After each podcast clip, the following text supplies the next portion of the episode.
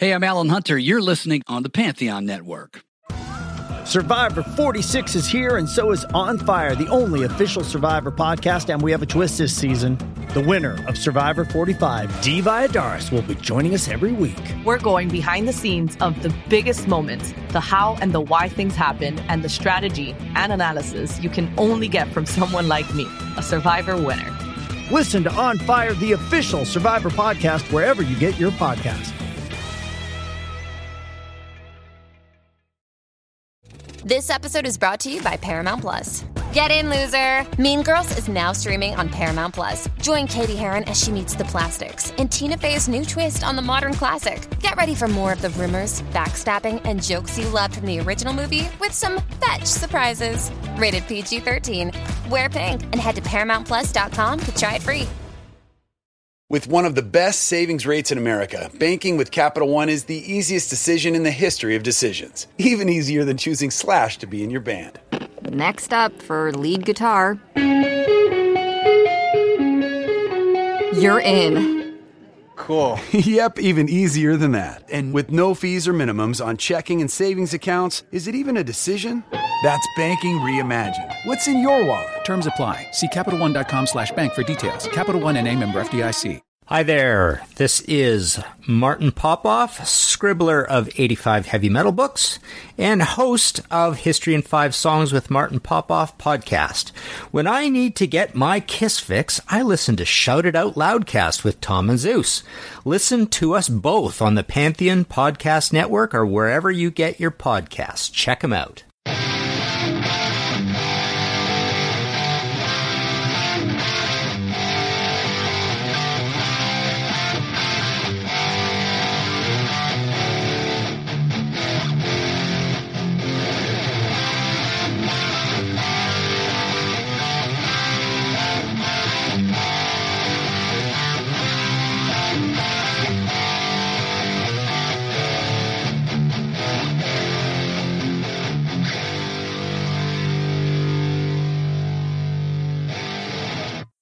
Greetings and salutations. Welcome to the Shout It Out Loudcast. I went the Shout It Out Loudcast I just to piss Zeus off. No. Don't turn your radio dial. You're in the right place because the album review crew is back with episode 30.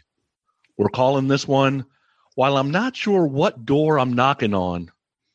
Oh, no. Oh, no. Oh, no. I know it ain't heaven. Tommy!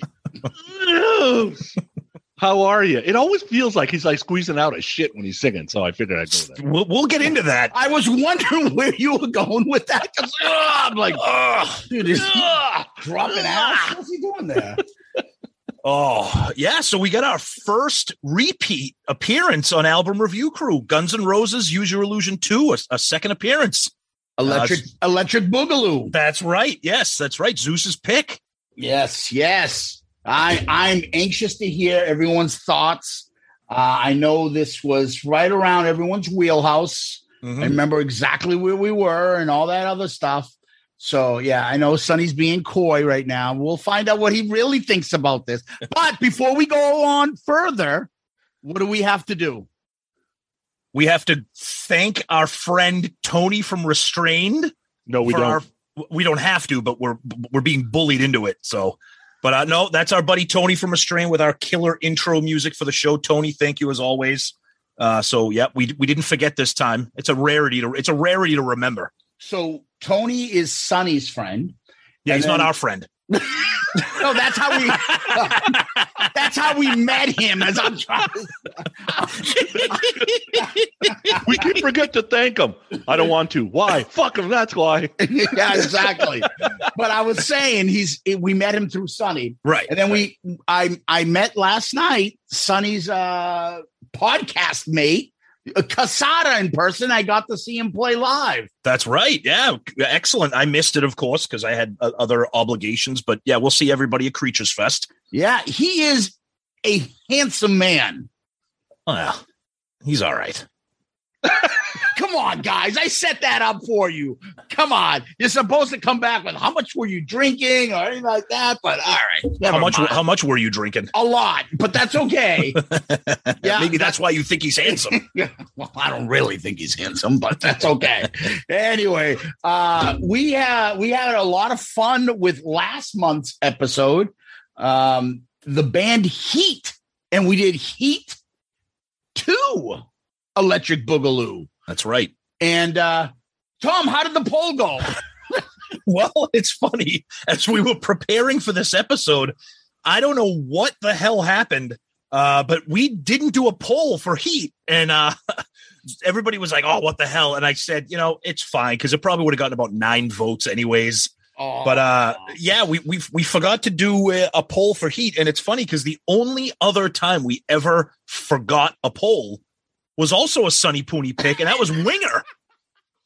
So I don't know what's going on here with Sonny's picks. I don't control the polls. I don't either. I just you. So I did a poll. It. I actually did one. Go ahead. For Heat. Who Victory won?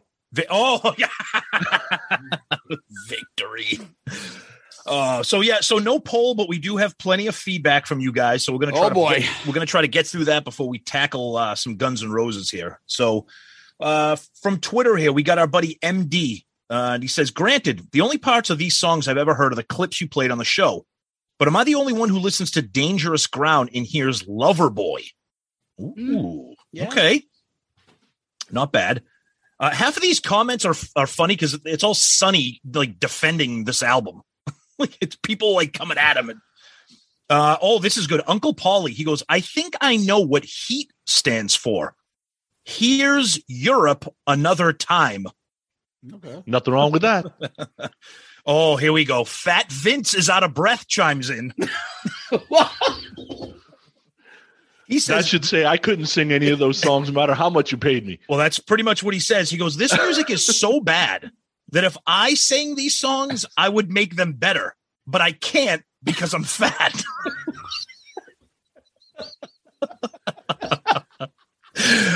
Oh, here we go. I'm fat. Our buddy Jack Broad says, wow, I just checked them out. They're like a shittier version of Europe. Another Europe comment.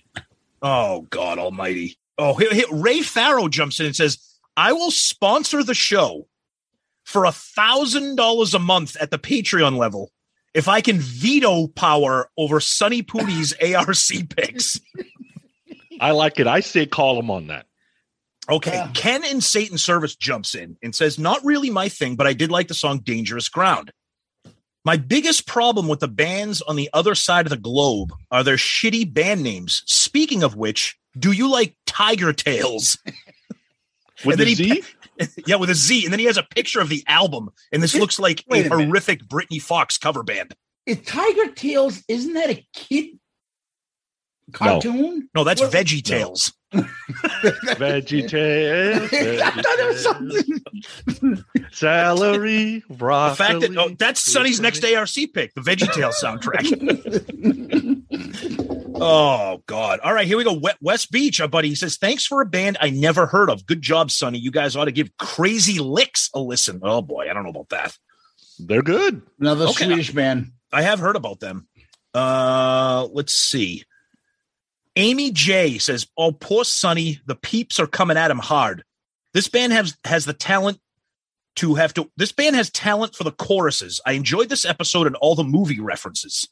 I can totally hear these songs in Cobra Kai, the TV show. I like it. Makes sense. Uh-oh. Dizzy Dean's Picket Fence Teeth chimes in. Oh, no. Thought he retired. He's been quiet lately, so maybe he came out. I don't know. Change the song We Are Gods to We Play Clubs, and you're getting closer to reality. Oh, boy. Oh, our buddy from My Rock and Roll Heaven up in Canada, he says, great album. David King says great band would have been huge in the 80s. Yeah, that's kind of the problem. Our buddy Steve. Wow, this one came out of nowhere. I saw them over here. I think he's in the UK. So I saw them over here at one of their first shows. An amazing band. Great choice, Sonny. Ooh, okay. Clark Side of the Moon says, I just got through the episode. I was a little skeptical, but I give props to Sonny for banging the drum for new rock bands. All right. Uh-oh. And then we got another good one. This is the Twitter account known as Sonny Pooney's Terrible Taste. I'm a little upset that this tweet about my absolute worst ARC pick ever has been relegated to the bottom of the Twitter feed due to the hashtag End of the Road Madness tournament. Feels like he got superseded. Oh, no. Miserable Music Man jumps in. Oh, no. This guy is always negative. He says, like in a bad way. Yeah. He says, I have been holding out on this, but the time is now. Sonny is sabotaging your show on purpose. What the fuck is this album? This is embarrassing, but you guys are great, so I will listen as always. Hashtag Fire Pooney. Oh, fuck off, Dallas. Jesus Christ. And then you follow that up with a comment from Damian Monte Carlo. Amazing record. So, I don't know. A lot of love-hate for Heat, which is what we want on this show. So, that's what we got for Twitter. All right, let me get to Facebook and weed out the stupid shit from the good shit. Oh, take your time. LP Storlino. Uh-oh. Swedish. Is this a torture pick? But then he writes, can't wait to hear this one. Yeah. Jack Broad, this is horrible and should make for a great episode. Matt Wallace says, of course it's Sonny's pick. Oh, boy. Nick Olino. Jesus Christ. Who the fuck is he? Our buddy and Sonny's buddy, Kevin Jepson. Uh-oh. This was a weird listen. Completely up and down. Great song, then meh. Great song, and meh, and a stinker ballad, but definitely enough here that I'm going to dive into their catalog. There you go. Dude's voice is nuts. He's now the lead singer of Skid Row. Sonny Pooney, how is he the new lead singer? Where should I start with them? Oh, there you go, Sonny. Help out a listener. I did. I sent him something. Oh, okay, good. Oh, okay, perfect. Good. We don't have to listen to what you said. Mark Weiss. This is what I love about the album review episodes. We get classic albums and a new band such as Heat. It's an amazing album and a great episode. I love this album. I might be the only person in the U.S. that owns this record on vinyl. Wow. I have it on vinyl. So there's two of us. There you go. Good for you. And he also added an amazing band. It's amazing. I'm Desert Island Record, in my opinion. Oh, my goodness. Wow. Good for him. Wow. All right. Ray Gallus. Uh-oh. Sounds like a Sonny Pooney bad pick. Oh, Jesus. And then Warden has a big fucking screen thing that's brutal going off and like... It's not brutal. I know we had some fun with the episode, but there are definitely some songs. Yeah, it's not. Yeah. Josh Smith says these guys kick ass. Ooh. Tons of lineup changes, but they still put out awesome music. Heat 2 is almost good all the way through. Mm. Brian Lee. So it's interesting. He said tons of lineup changes. There's actually only been 6 members. They just revolved a little bit. Don't they just keep changing the singer? No, and they had a second guitar player. He was in for a while. Then Dave left first. Then he left. Then Dave came back. So it's like it's the same 6 guys though.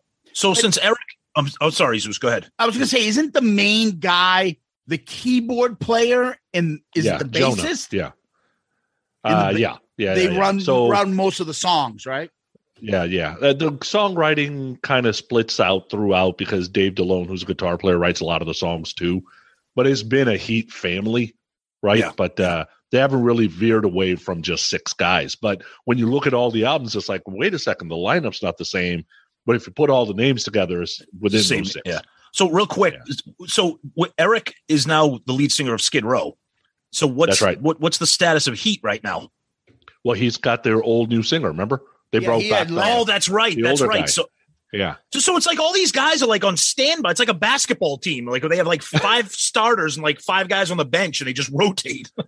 Yeah, it's kind of like the whole fucking quarantine, Fozzy, fucking Eric Martin, PJs, and 15 bands. Right? That's true. Yeah. No. They're alternating. Yeah. I think it was Brian Lee Hecht said this is a great record. Philippe Melander, I think it's our Swedish friend. He says in Sweden we call them Melantontar, Curious to know what that means. If you want to let us know, Philippe. Joe Decker. Uh-oh. Yeah, Fusion Tech. Yeah. I was just saying the other day, I think my music tastes most aligned with Sonny's because we're the same age and I hate grunge. I think I'm about to be wrong. Nice. Yeah, I think it's Mike Murphy that says, is this a real group? Never heard of them. Oh, Jesus. Yes, it's a real group. Maurizio Sveltila wrote, the review was entertaining as always, but Heat are beyond awful. True Heat is Mr. Cannon eating linguine and clams at Mr. Angelino's. Oh, jeez. Which was a Three's Company episode. That's remember? Right. Yeah. That's right. Yep, that's right. Oh, Joe comes back. Joe Decker comes back. Gotta thank Sonny Pooney again. I've listened to this album on shuffle at least 3 times since listening the first time during the show. I absolutely love it. The guitar player plays the way I wish I could. I definitely be borrowing some things from him. Like Zeus said, this album would never come across my radar had it not been for this album review. I'm definitely a fan now. Thanks, Sonny. Wow. See, and that's from our buddy Joe Decker. So wow, good for you. There you go. Scott Wheeler, considering all the classic albums and the pick is Heat, is the band demon level Patreon supporters? Mike Anderson, who the fuck is Heat? those comments are my favorite because people are like, what? In a Leonard Washington voice. Oh, do you know who Leonard Washington voice is? Is it Boom Boom Washington from Welcome Back, Carter? Yeah. Wow. It's the Dave Chappelle character when he did the wife swap. Oh, yes. Wife family, Leonard Washington. Yeah. Oh, man. Oh, I'm like, holy fuck, where did he get that? Jack Pinocchio. Yes,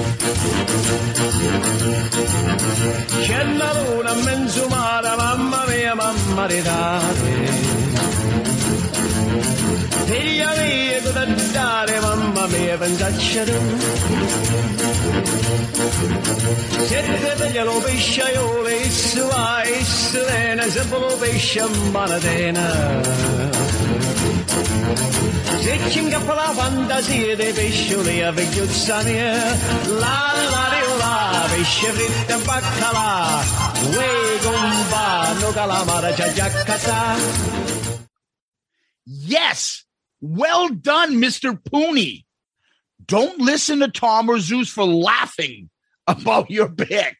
Ugh. I've heard Heat before because I'm a fan of Crazy Licks. Oh, my goodness. And Swedish Rock, for that matter.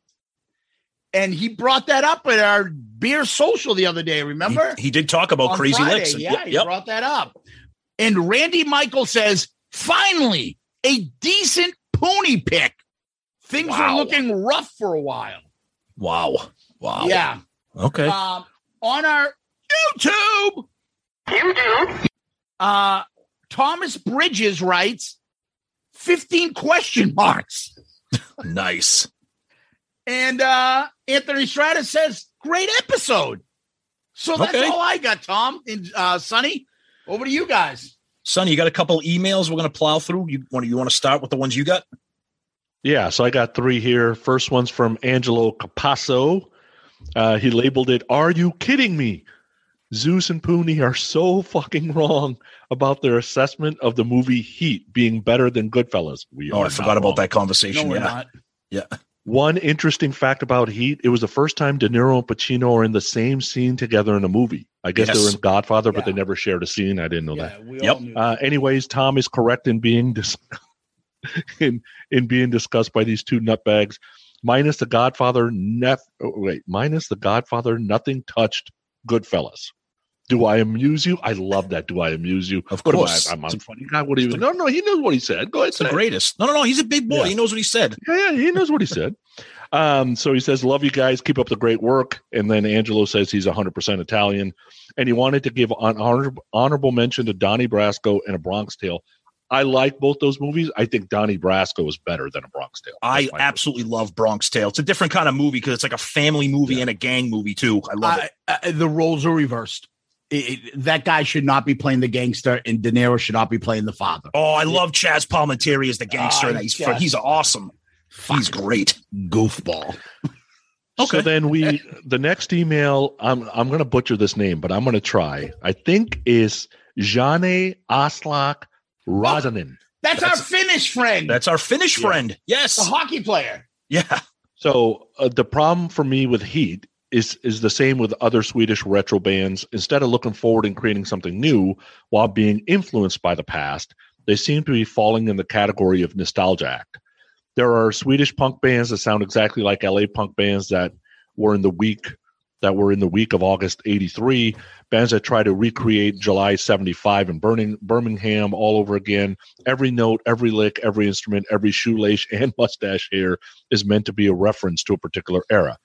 Heat has taken every element, be it musical or visual, from somebody else's catalog, as long as it was from 1987. There's nothing wrong with that, but that will keep them in clubs and prevent them being truly huge, like Ghost, who combines elements of 60s, 70s, and 80s with modern elements and creates something original while doing so.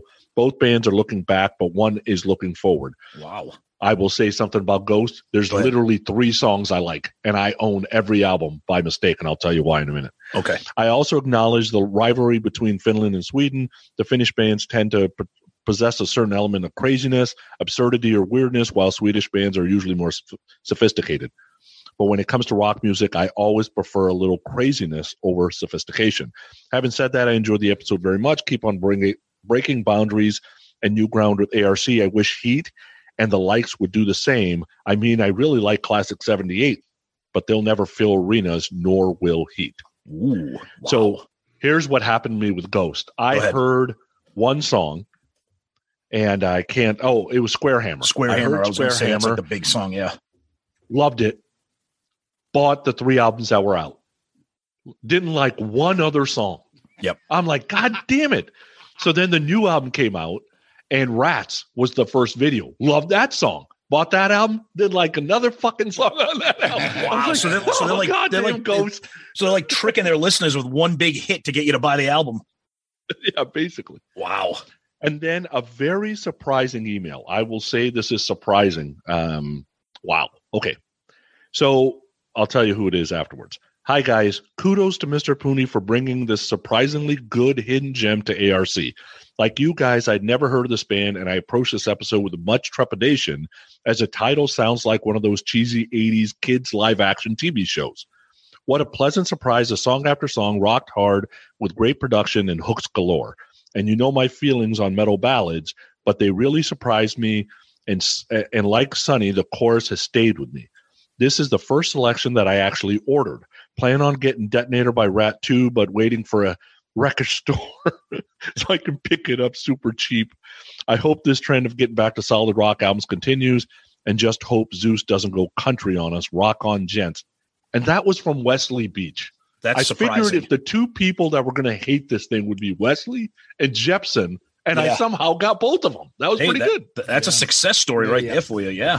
Yeah, and country's coming too, buddy. And then I'll just run through a couple comments and emails. So we got a couple comments direct from our website, shoutoutloudcast.com.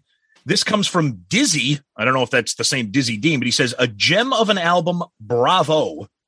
And then we got an email from our buddy Philippe Melander. Hi, guys. As a Swede, I had to write you about Heat.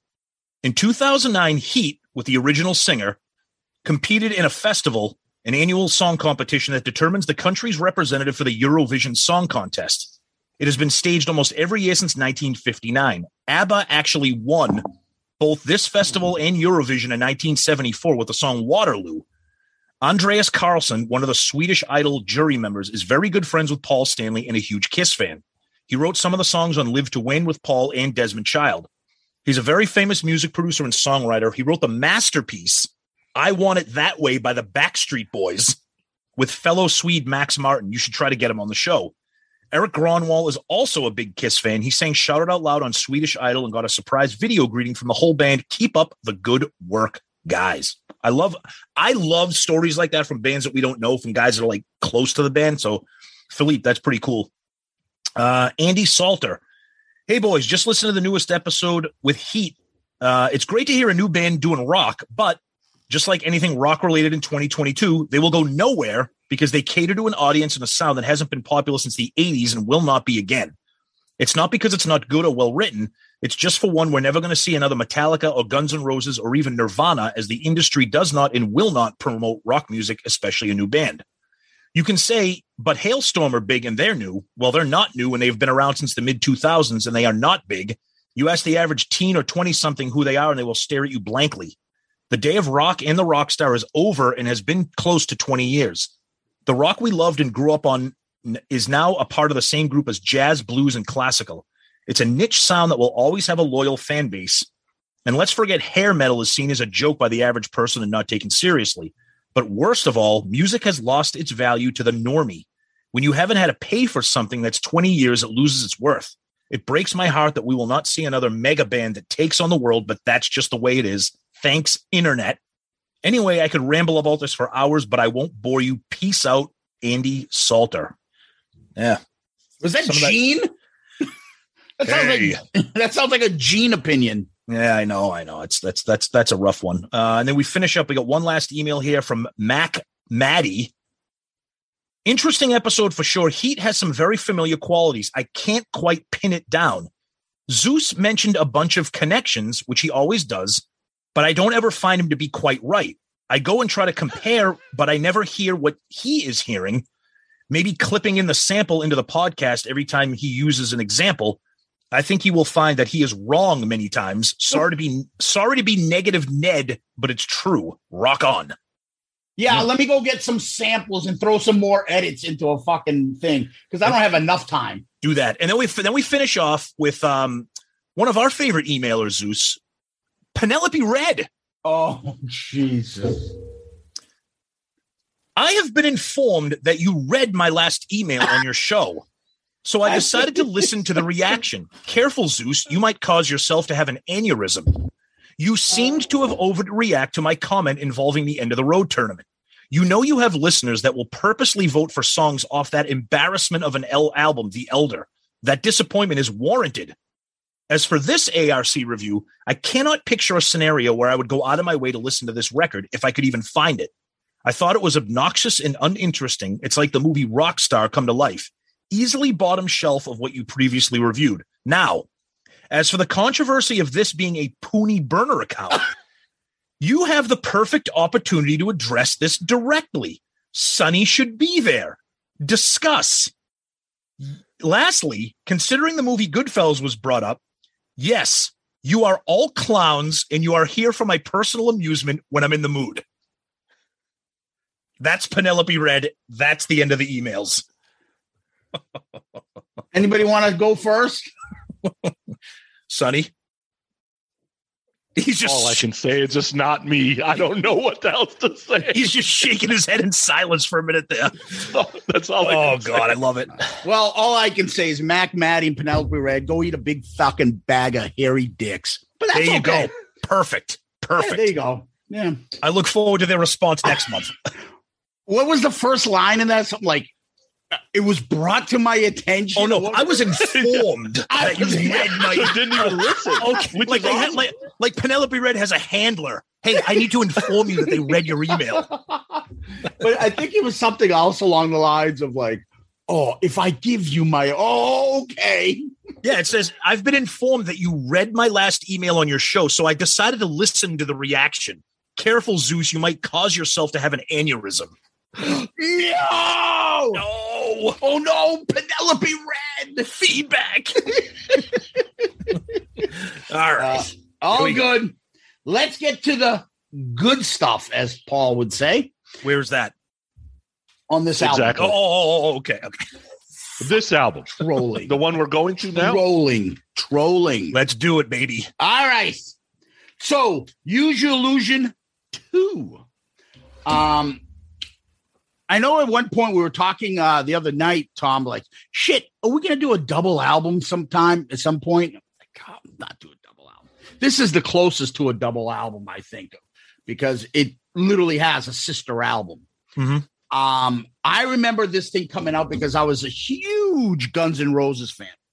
I remember when it came out, we were in college, and I remember seeing two of them come out. Like most people, I gravitated towards Blue. That's how I called them, because of the You Could Be Mine. Yep. But you kind of knew some of the songs on each of them because Guns had been floating some of these songs around. So I took a look at the back. Mind you, I bought them both. You know, that's what I did. At yep. least I bought them both that day. But Civil War had already been out. They already kind of released it before the album came out. And I remember liking that. And, you know, You Could Be Mine. You got the video for that. And Knocking on Heaven's Door, they had been playing that live for a while. So I thought, you know what? I'm going to gravitate towards this one. And although I mean, I could easily have done Use Your Illusion 1. This one is a special kind of thing for me because over the years, a few of these songs have been like just for me, like gems that I can listen to and never get sick of. There are some clunkers in here, but overall, it's Guns N' Roses. So when this thing came out, I mean, Tom, you remember, you know exactly where we were. It was that kind of transition between hair metal is kind of toning down and something new was coming in, and Guns was there. And Metallica Black Album was there. And all of a sudden, people started playing this new band, Nirvana and Pearl Jam. But this was here first. So this was like the last, I would think, big, and I hate to say Guns N' Roses is hair metal, but their last big hurrah of dominating was the release of these two albums. Mm-hmm. I jumped on it. I loved it since, you know, I bought it. And, yeah, I know exactly where it was and when I bought it, freshman year in college. So, yeah, it's nostalgic for me, and I was waiting for an opportunity, and I jumped on it when I could pick this again, when I picked another Guns N' Roses album again.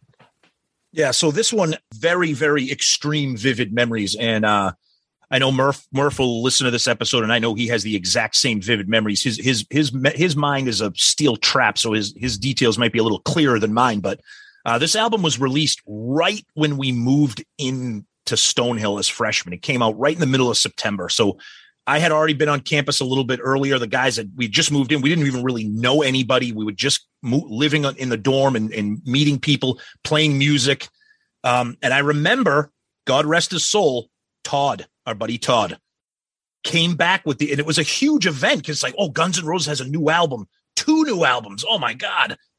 And we were just like eating it up. And you're right. This was one of my all time favorite eras of music for that reason. You still were listening to some of the hair metal.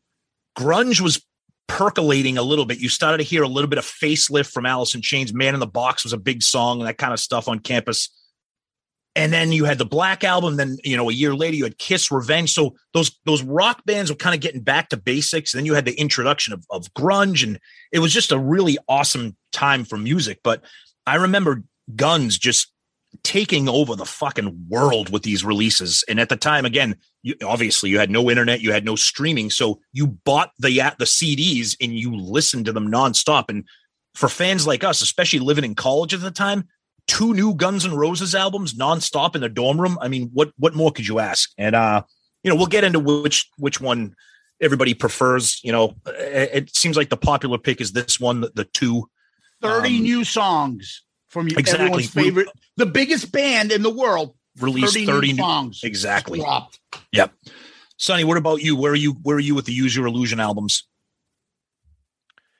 Yeah, we talk about it on Grown Up Rock, Stephen and I do a lot about the bang zone of your music is high school, probably just your teens in general.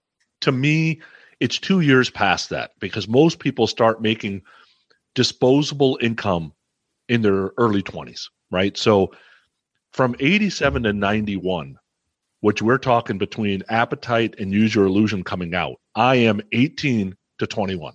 Yep. So this is the absolute bang zone of my music. right? I'm about to turn 22. I'm a manager at Target. I got the disposable cash. I buy both albums. I knew exactly when it was coming out because Target had a release radar. We had it 3 days before it was supposed to be on the shelves. Got it immediately, all over it. Had already seen You Could Be Mine. Had already heard Knocking on Heaven's Door cover. You know, this is, I mean, absolute bang zone. But you got to remember, and you'll hear how I feel about these 14 songs. For me, I'm basing it on, I'm trying to compare it to Appetite, Skid Row's first album, Mr. Big's first album, Warren's first album, LA Gunn's Cocked and Loaded, Extreme Porno Graffiti, House of Lords Sahara, Slaughter's first album. Like, some of these albums are absolute desert island albums for me. So I'm looking forward to these 30 songs that they put together because I'm like, it took them 4 fucking years, right? 87 to 91 doesn't sound like a long time.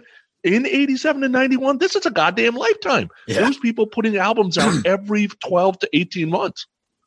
So yeah, wasn't surprising you're to forgetting, me that they had 30 songs. You're forgetting something, though. DNR Lies. Exactly, in the middle there, remember? Yeah, no, I'm... And there was live albums coming out in between. Even Ace did that. He released Comet.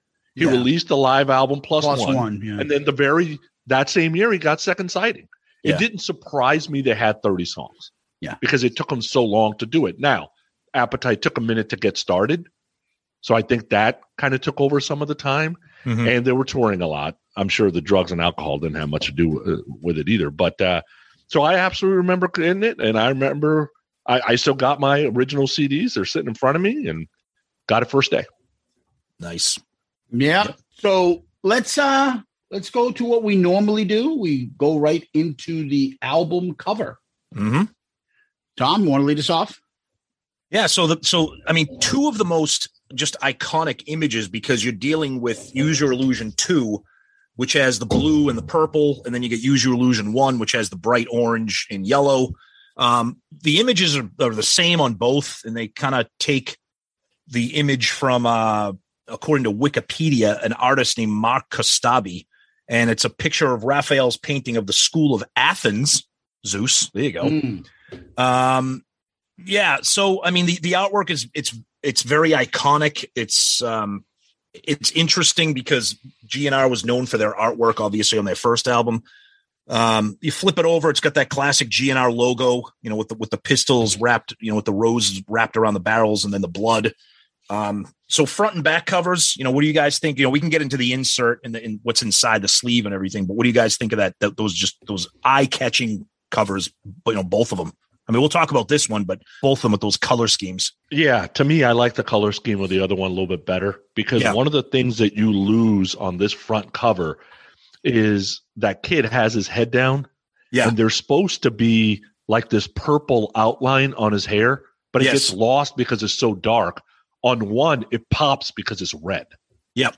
Right? Yep. So the other one always, the yellow and the red always kind of popped better to me than this color scheme. Mm-hmm. You know, yeah, I get it. It's a cool painting, and I guess it makes them more sophisticated. To be honest with you, I take that as the front cover, right? That Guns thing that you were talking about, the normal logo, I take that as a front cover any day of the week. I don't need the whole sophistication of what's going on here, but it's okay, I guess. But the colors just don't pop as well as, you know, well, it's red and yellow on the other one. I mean, come on. Right. Zeus, what about you? Where are you with these? Yeah, I'm not a big fan of this cover. I think it's just whatever. In general, or just the colors? Yeah, like the whole just thing? All of it. And I mean, the you know, Use Your Illusion 1, when we'll talk about that at some point. We'll probably get to that. I just think it's more indicative of the first album, the color scheme. So you gravitate it. And the blue one here, it's just different. I like the blue because, like I said, the other one reminds me of the first album. So I think this is a little different. Now, there is supposedly a Guns N' Roses Use Your Illusion 3 out there, of like miscellaneous shit. Okay. And that cover is green. I don't know if you've ever seen that out there. I think I've heard of that. I don't think I've ever seen it. Take a look. You guys will find it. What else? And speaking of that, which they did too, I mean, we can just get this out of the way now too. Years later, they released what everybody, well, I shouldn't say what everybody, but what a lot of people say, oh, why didn't they just make one album? Well, years later, they did. They released a combination of the two, and it's both albums split down the middle diagonally of the orange and yellow and the blue and purple, and it's got 12 songs on it, and it's got 6 songs from each album. So it's available on CD. I think it might be out of print. I don't think it was ever released on vinyl or anything, but that was what a lot of people gravitated to, because a lot of people like, oh, we don't need all these songs. Just give me the hits. And I don't know, Guns N' Roses must have listened to people, because those 12 songs arguably are all the hits off of both of the albums. So I thought that was kind of interesting that they kind of caved and did that to, you know, taking away sales from people buying both. But I thought that was kind of interesting. Yeah, well, the completists will buy all 3. Of course. Yeah. I love that they have the, you know, obviously I think it's sharp inside, you know, the color schemes, and then they have the lyrics, which is always great. Yep. And then they have like Slash type art. If you follow Slash on Instagram, kind of like images that he puts up are pretty interesting. Yeah. I would take that as a picture any day that week. The girl with her hair getting pulled. Right. Yeah, and you can see her. Oh my God. Yeah, you can see her huge rack and then the crossbones. Yeah, yeah. It's a fucking weird artwork. I take that as a shirt right now. That's awesome. Yeah, he does a lot of unique stuff. Yeah, yeah. And then in the middle, which is really cool, I remember taking a look and studying this. They've got all these like a collage of photos, and they actually number them so you can read who these players were, like that affected this album. So you know you've got things as much as Del James, which we'll talk about a little bit later. You've got Alice Cooper's image here. You got some pictures of the band, Mike Klink, Michael Monroe, Sonny Zero, Shannon Hoon. You know, there's a lot of good stuff in here. In this, the end, there's a photo of the band. They look good there. Yeah, and you're like, wait a minute, there's 6 of them. Yep. What the fuck? Yeah, there wasn't one last time there was a you knew of Guns N' Roses. Like, who the fuck is this guy? But anyway, so we'll move from the album cover to the album itself. So Guns N' Roses Use Your Illusion 2, along with Use Your Illusion 1, released September 17th, 1991, Tom. Mm-hmm. So right, you know, a little bit after we moved in. Yep.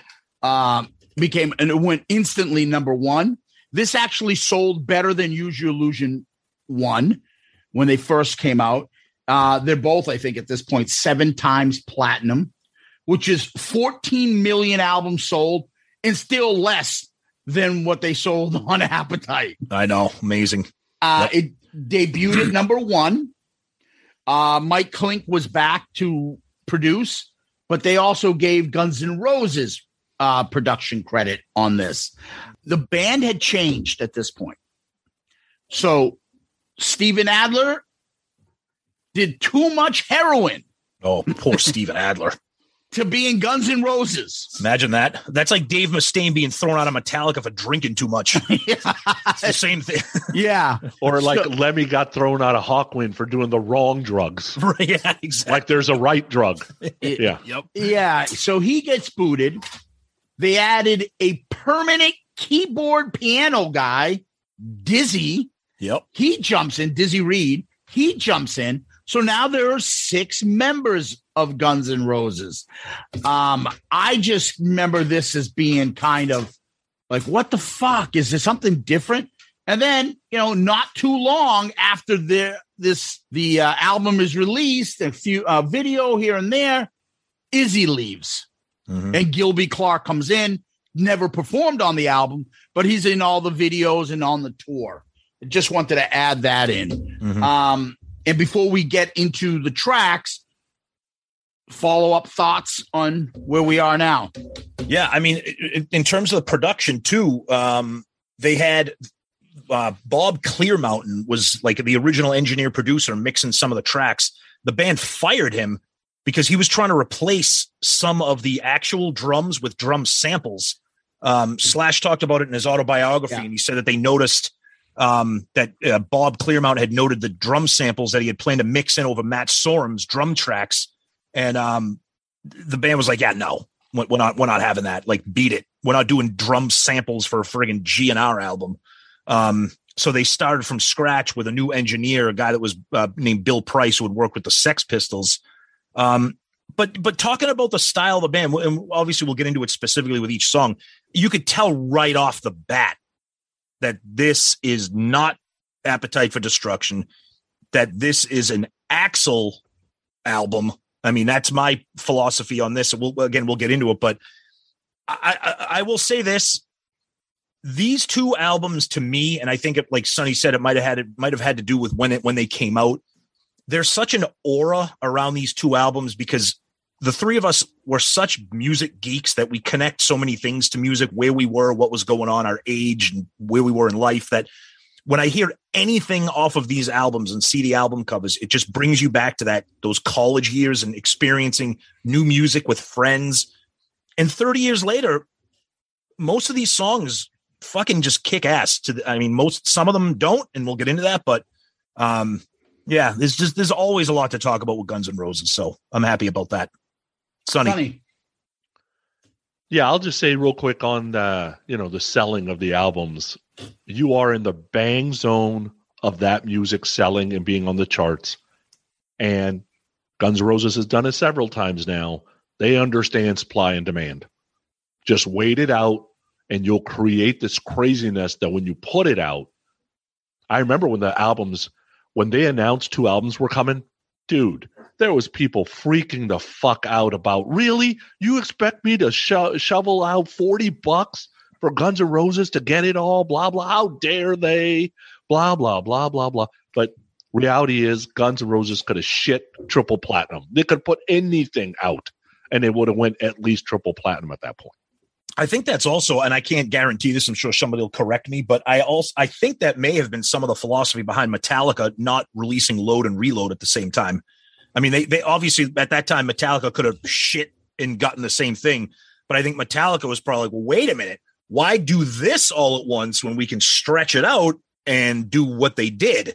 Because a lot of people think Load and Reload should have been one album. I personally disagree because I'm a Metallica geek, but definitely the same kind of theory. And you got to wonder if Metallica kind of saw what was going on with G&R when they released those Load and Reload albums. That's because in the infamous Behind the Music on VH1, yep, when Jason Newsted like, we toured with Guns N' Roses. Yep. We saw what not to do. Exactly. Remember yes, that? That was it. That was it. Yes. Thank you for clarifying. Cause I knew that somebody made a reference to these albums and why I don't know. I don't know if it was about the albums, but I know it was just in the general way Axl was behaving and the whole fucking, James Burns' hand in his face and shit. And then they're like, okay, Guns N' Roses, come in and save the day. Fuck this. You. Microphone sucks. I'm out of here. Well, see, now you're bringing up, before we get into the tracks, I'm just going to tell this quick story. Now you're stirring up one of my most miserable concert memories of my life, because when Guns N' Roses and Metallica did the double bill tour in 91, I've never been more excited in my entire life for a tour ever. And I couldn't go because the show was supposed to be at Foxborough Stadium, now Gillette Stadium, was supposed to be at the old Foxborough Stadium. That date got postponed. I heard about it by listening to WBCN radio, because at then there was no internet. There was a big, big story that the show's been postponed because that was when James had his accident. The tour was rescheduled to a Friday night, the night before I had a football game for Stonehill. I couldn't go, and I sold the tickets. And Zeus, I want to see if you remember this name, because I know Murph will. That little shit, Sean Rayball, bought my tickets. And I almost punched him in the face, because when he came home late, dude, that show was fucking amazing. I can't believe you didn't go. I'm like, get the fuck away from me right now. I don't want to hear how great that concert was that I missed. And to this day, I will never forget that I was unable to go to one of the greatest shows ever. But I've seen Guns N' Roses a few times and Metallica a few times, so I guess it all evened out. One thing I want to add is I also forgot to mention Matt Sorum comes. I said Steven Adler's the last album. Oh, yeah, Matt Sorum. Yeah. So Steven Adler leaves. He only plays on Civil War, and we'll talk about that. And then Matt Sorum comes in, the drummer from The Cult. And Axl kept saying, and throughout this time and these albums, their idea was like, Enough of fucking Appetite. We want to completely bury that fucking album, move on, something different, and just fucking blow it away and just be like, that's over there. This is what we're doing. Mm-hmm. Well, they come up with 30 fucking songs. Some are same, but a lot were different. Mm-hmm. So I'll give them that. And the only other thing I would want to add on this is I know, as much as I see where you're coming from when you say this is Axl. I think he takes a lot of the shine on him and a lot of the videos and all that shit. I find this to be a real collaborative effort, and you'll see because when we go through this album, they'll be like, "Oh, that's an Izzy song. Oh, that's Duff. That's definitely Duff. Oh, that's Slash. Listen to Slash and the guitar playing. Oh, these are Axl overindulgent lyrics and shit like that." There's a mixture of them, and this is why I think the band was perfect because they were adding elements of they got the best of everybody. Well, I think you said it perfectly. I think the reason why I probably said that about Axl is because he sticks out on this album, sometimes not in a positive way. So sometimes that's what you take away from these albums. And then his behavior dominated this era. Of course. So all the craziness, all the fights, all the stadium, it's all Axl. You forgot the original Appetite came out. It was Slash with the bottle of Jack fucking slouched over or Steven Adler doing something. Now all the attention, because Adler's out, all the attention's all on Axl doing in his antics, and he took over. Yep. So anyway, there's a lot to get to. And the first track is Civil War. Let's hear it.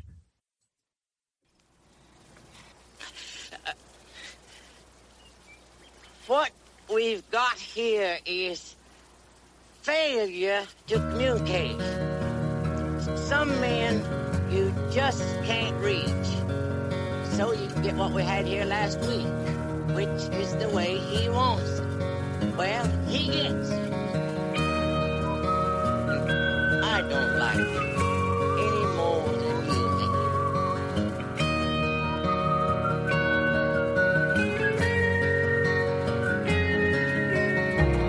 Young men fighting, look at your women crying, look at your young men dying, the way they've always done before.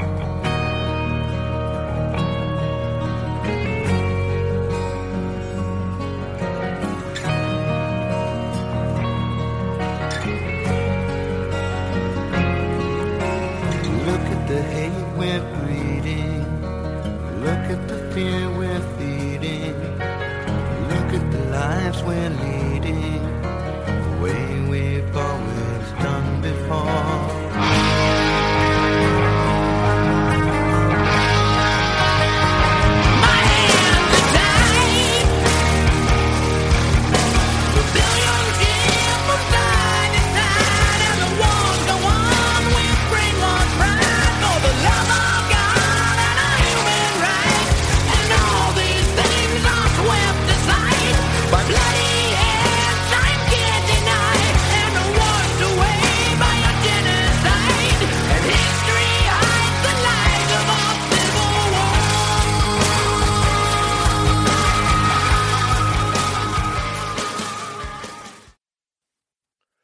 All right, so Civil War, the song that does Steven Adler in, obviously, because, you know, he couldn't play it right, I guess, but he played it enough to where they gave him credit anyway.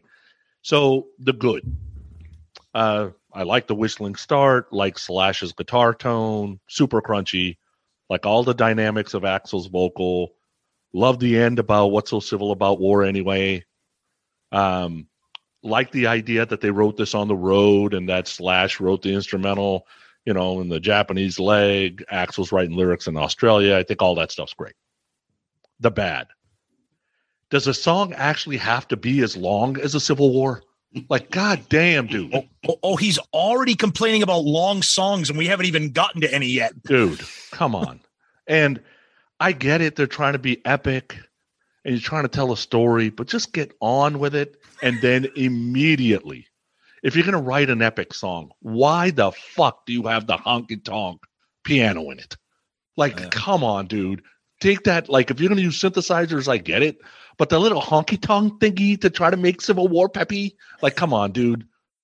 So I'm 50-50 on this song, to be honest with you. Okay.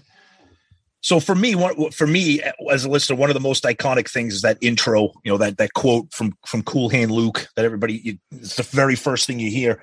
So this song to me, it's popular. It was a hit for a reason. It's an epic song, and we'll get into it because Guns N' Roses tries multiple times on this album to nail down the epic song.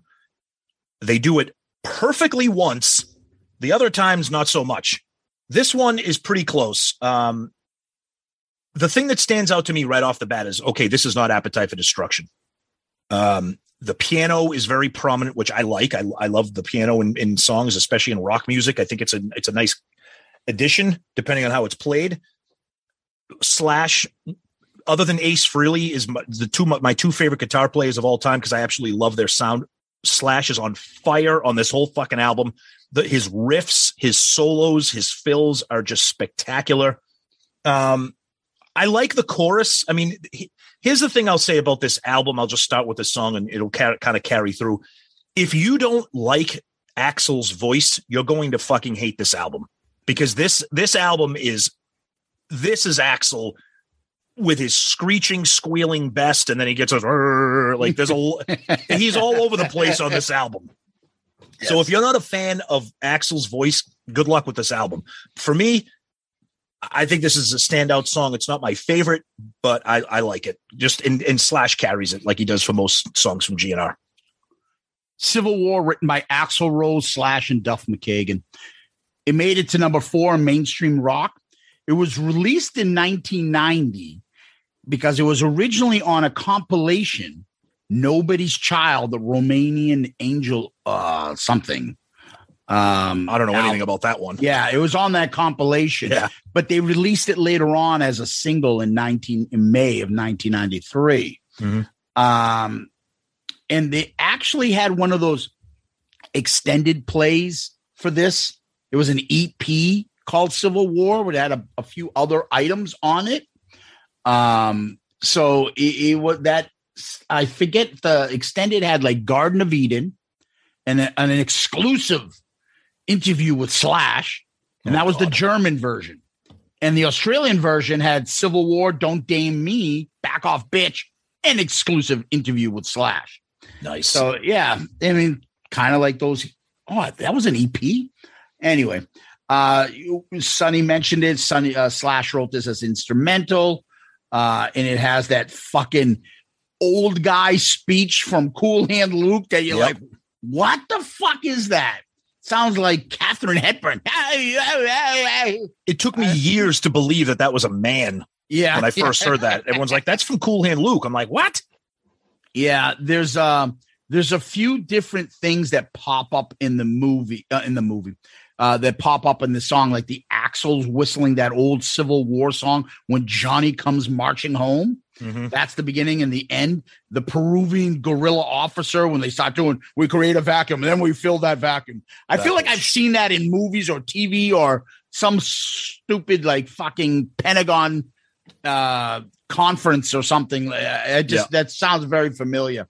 And I like that opening haunting, like acoustic with the speech and the whistling going on.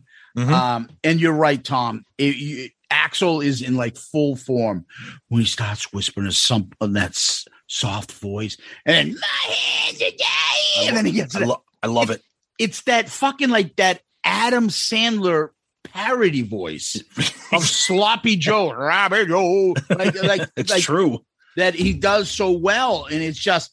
But I forget which one of you two talked about it. Slash's tone, especially on this song, incredible. So awesome. Yep. The guitar part is just that solo. You're like, oh my God. Mm-hmm. You know what it reminds me of? It reminds me of when we just saw Jerry Cantrell, that tone he had. Oh my God. And is it me or did everybody in the 90s talk about JFK getting his head blown off? Like that was everywhere in the 90s. Yeah. That's true. It was everybody was talking about it. And fucking Billy Joel, the movie, this, like everybody's JFK shit. That was the big thing. What's with that Ain't that fresh? What? I'm always like, wait, did he just say fresh like Run DMC? Ain't like, that I think fresh? What happened, like the groceries? Like what? Go, yeah. What's up? Go ahead, Sonny. I'm going to mention it a couple of times during this review. I think what happens is any idea Axel has to come out and be used. Oh, I agree. Nothing gets thrown away. Yep. But I find his lyrics, like of all the albums we've done, even the fucking Eagles one that I love those lyrics. Like I gravitate them. They think there's so many deep thoughts in this. And you're like, I didn't fucking know. Yeah. When, especially over the years when you start listening to the ones where he's singing real fast and you start reading like, oh shit, that's fucking pretty. Wow, that's interesting. But anyway, Ain't That Fresh is not one of those. Yeah, Sonny, I'll differ from you. I love that because I like that old country piano sound. I love that it's a piano and not fucking I'll Fight Hell to Hold You keyboards. That shit. Yeah. I love hearing it because I feel like that's real musicianship, not some fucking guy rocking out on a guitar. They need a guitar on this. By the way, at the end, how bad does Slash tear it up on the guitar? Oh, it's incredible. He's friggin' killing it on this album. Yeah, and then what's so Civil War, but anyway. And then the rain and the thunder. I don't know, thunder bombs going off. Yep. It's just 7 minutes and 42 seconds. I put that down too, Sonny. It's long. It's a good song. It didn't need to be that long. No. And it's not even close to being the longest song on the album. No. Or the other side, if you go to Coma, Jesus. The song is deep. I'm like, it's not Night Train. They're starting to get into like, hey, shit, people are listening to me. Maybe I have something. I ought to say something interesting.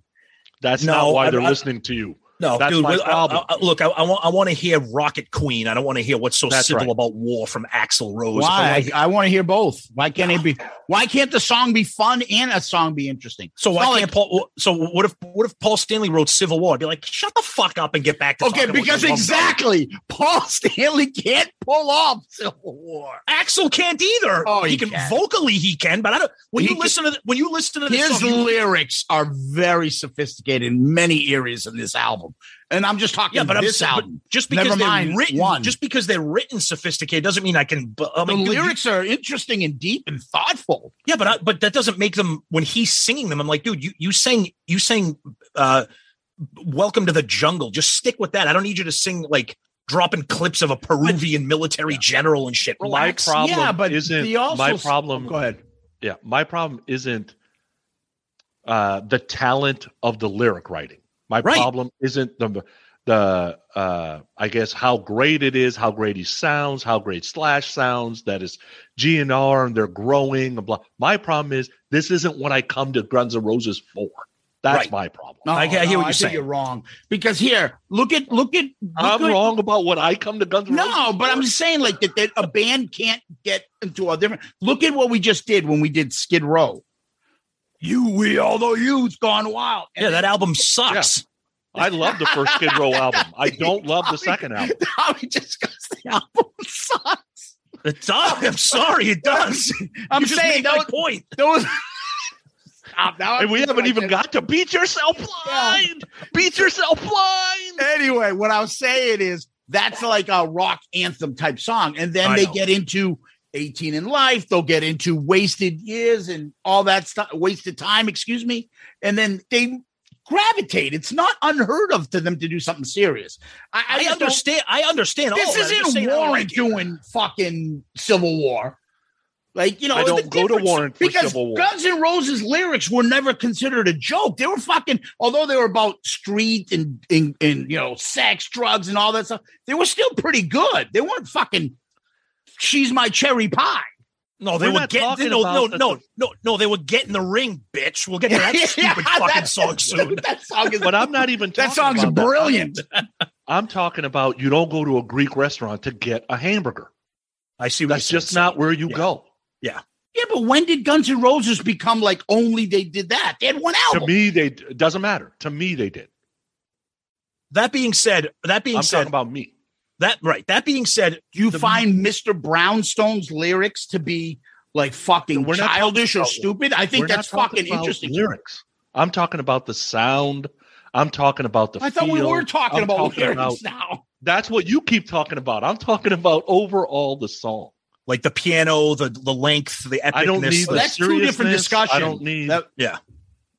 Yeah, but their stuff is serious stuff. They were never like their music wasn't like just fucking 2.5 minute songs. No, I know it was. Yeah, it wasn't. It look wasn't at Rocket Queen, how it fucking transitioned. It's. I think they're fucking. Yeah. They had some sophistication to their shit.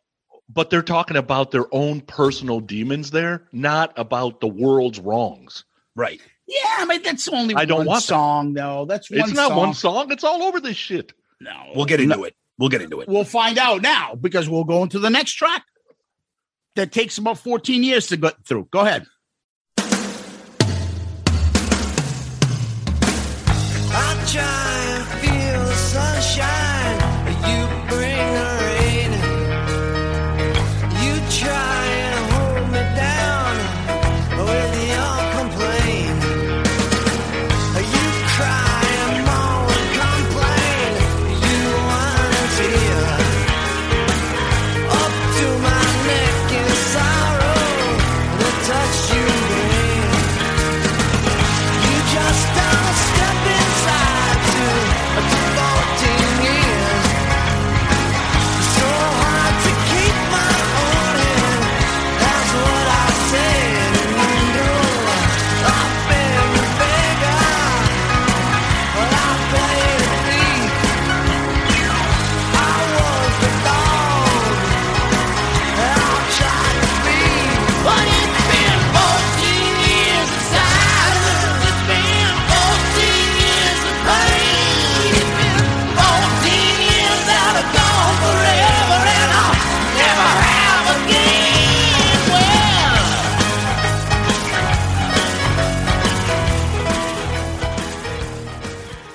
So 14 years, you know, there's talk about whether Izzy's talking about his old girlfriend or Axl. Here's my thought. It is 1,000% Axl. They are both 28 years old. He's talking about 14 years. They met in high school. The whole last set of lyrics are all about Axl. He's got Axl helping him on a song about his shitty relationship with Axl. That is awesome. That is the best part of this song. The rest of it's complete shit. I hate everything about this song except for the guitar solo. I don't think Izzy should be singing leads.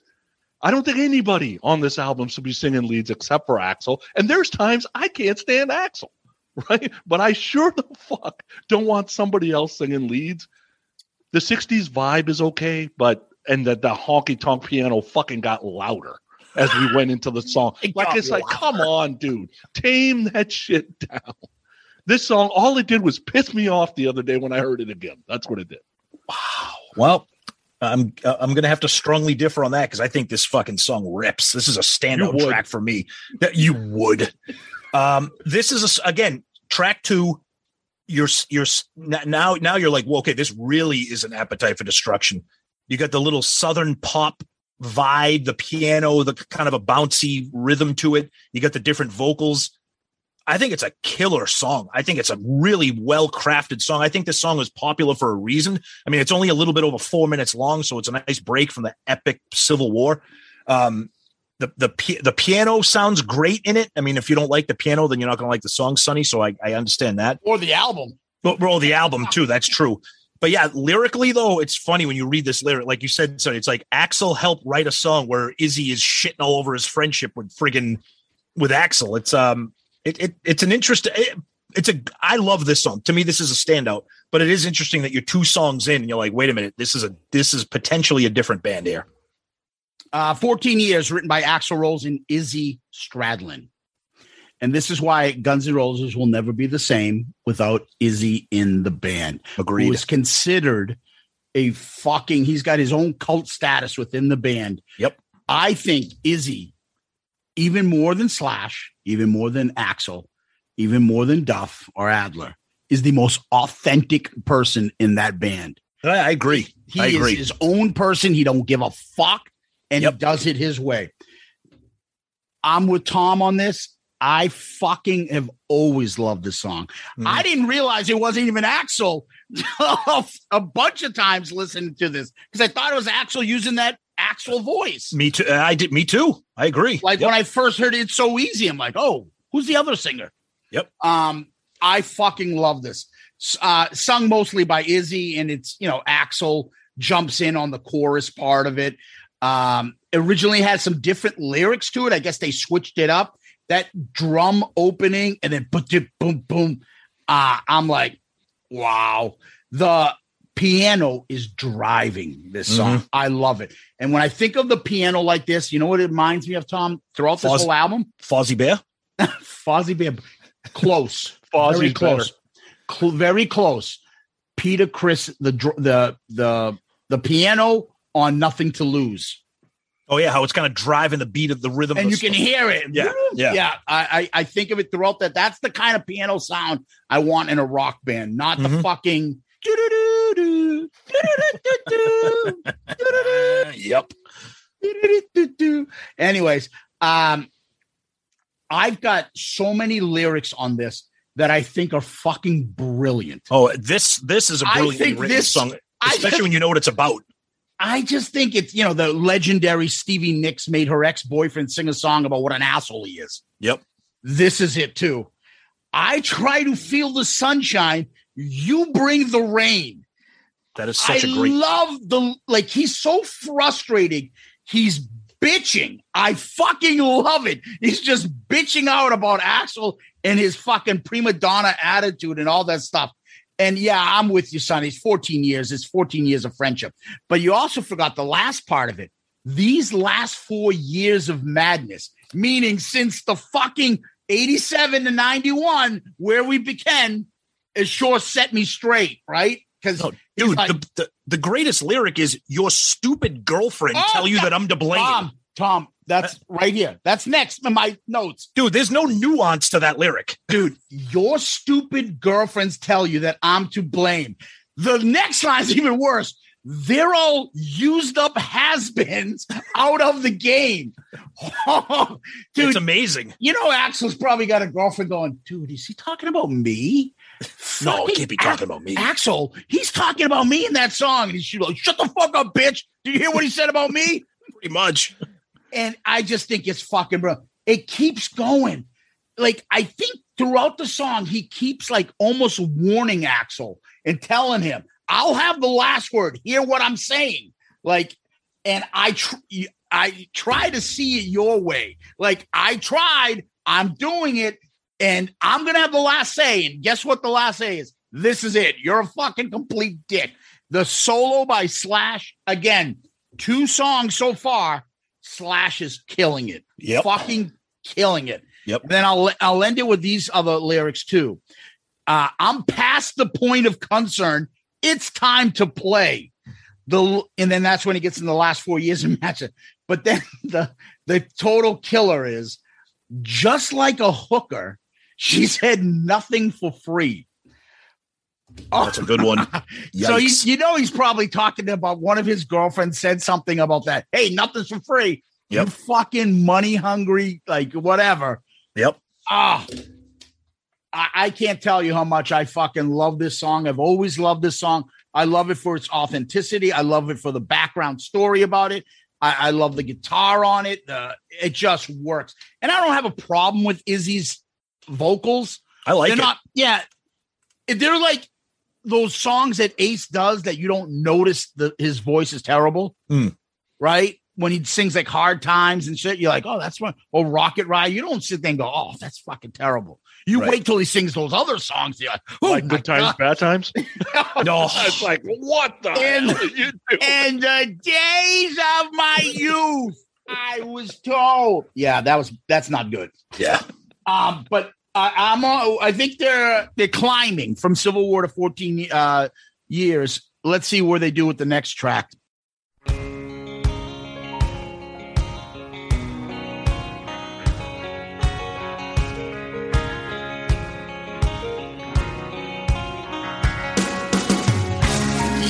Yesterday, there was so many things I was never told.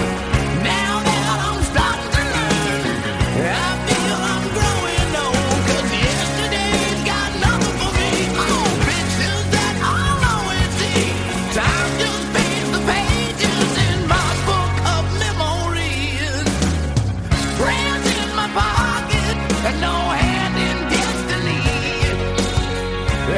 keep on moving along with no time to plant my feet. 'Cause yesterday got nothing for me, oh, pictures that I'll always see. Some things could be better if we don't just let them be. Ooh, yesterday got nothing for me.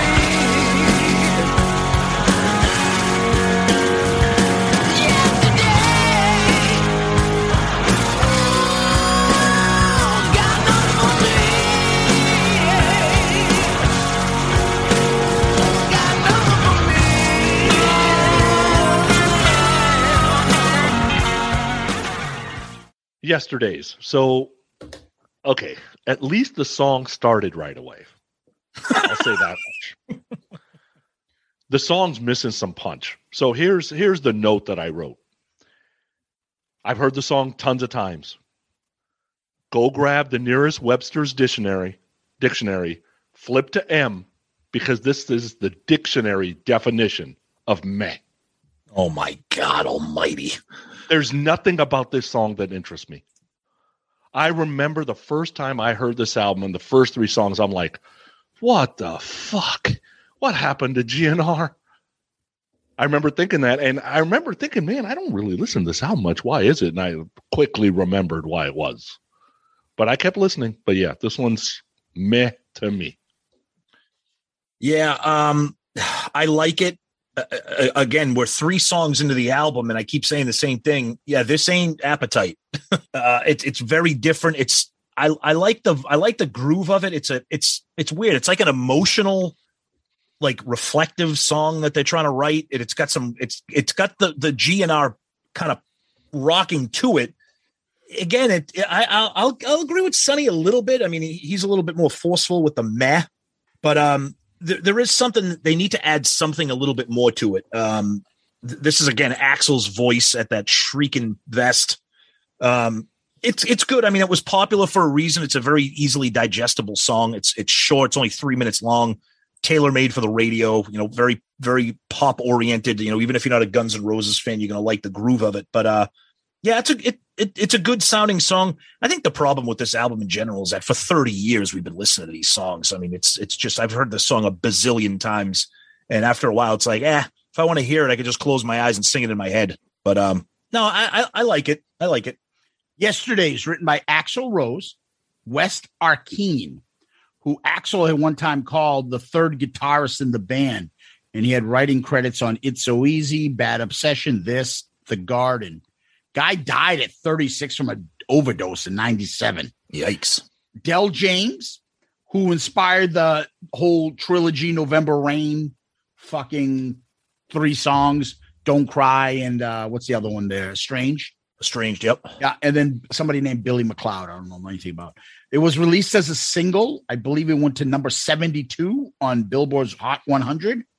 And I think number 13 on U.S. mainstream. There's some good lyrics in it. Time just fades. The pages in my book of memories. It's a mid-tempo song. It's a lot of piano again. Decent solo. I actually put, it's all right. Yeah. So I'm kind of with Sonny on that. I don't know. It just I never got excited for this. And the fact that of all these great songs, this got a video and released as a single. Come on. I think just because, like I said, it was just 3 minutes long, very easily digestible. It could attract non-hard rocking GNR fans to be like, "Oh, that's a nice song." You know what I mean? Yeah.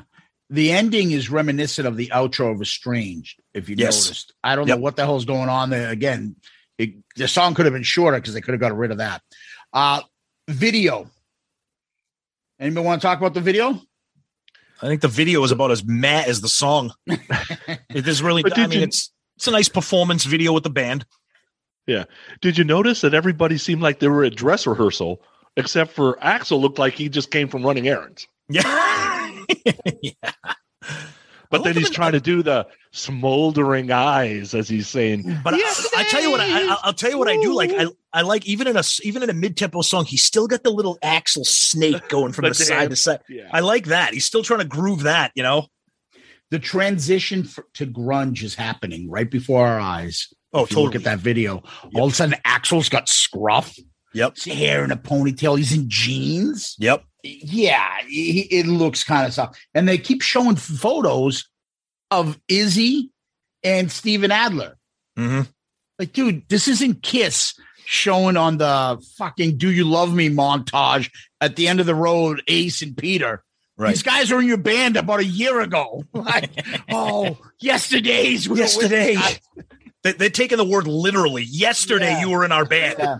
And by the way, did they not really try to pull a fucking, fake Ace? Because if I didn't know any better, I'd say that's Izzy. I agree. I swear to God, they got Gilby Clarke because he looks like Izzy. I can probably. If I didn't know he fucking left at that time, all the videos, I thought that was Izzy. Yeah. Couldn't even tell. Me too. Yeah, that fake Ace, fake Izzy, Fizzy. Fizzy was in the guitar in the video. It's like a empty warehouse or a fucking airport hangar or something. I don't know where they're playing. Yeah, it's just some kind of studio. You know what I was waiting for? I was waiting for Jack Russell to pull up on his fucking moped, whatever he does, with the hot Bobby Brown, because it looked like that video. The Twice Shy video. Once bitten, twice shy. Jack Russell, right? Bill Maher with long hair. Yeah. With his hair flowing and that big schnoz in the middle of his face. Jack, you are not a handsome man. Yeah.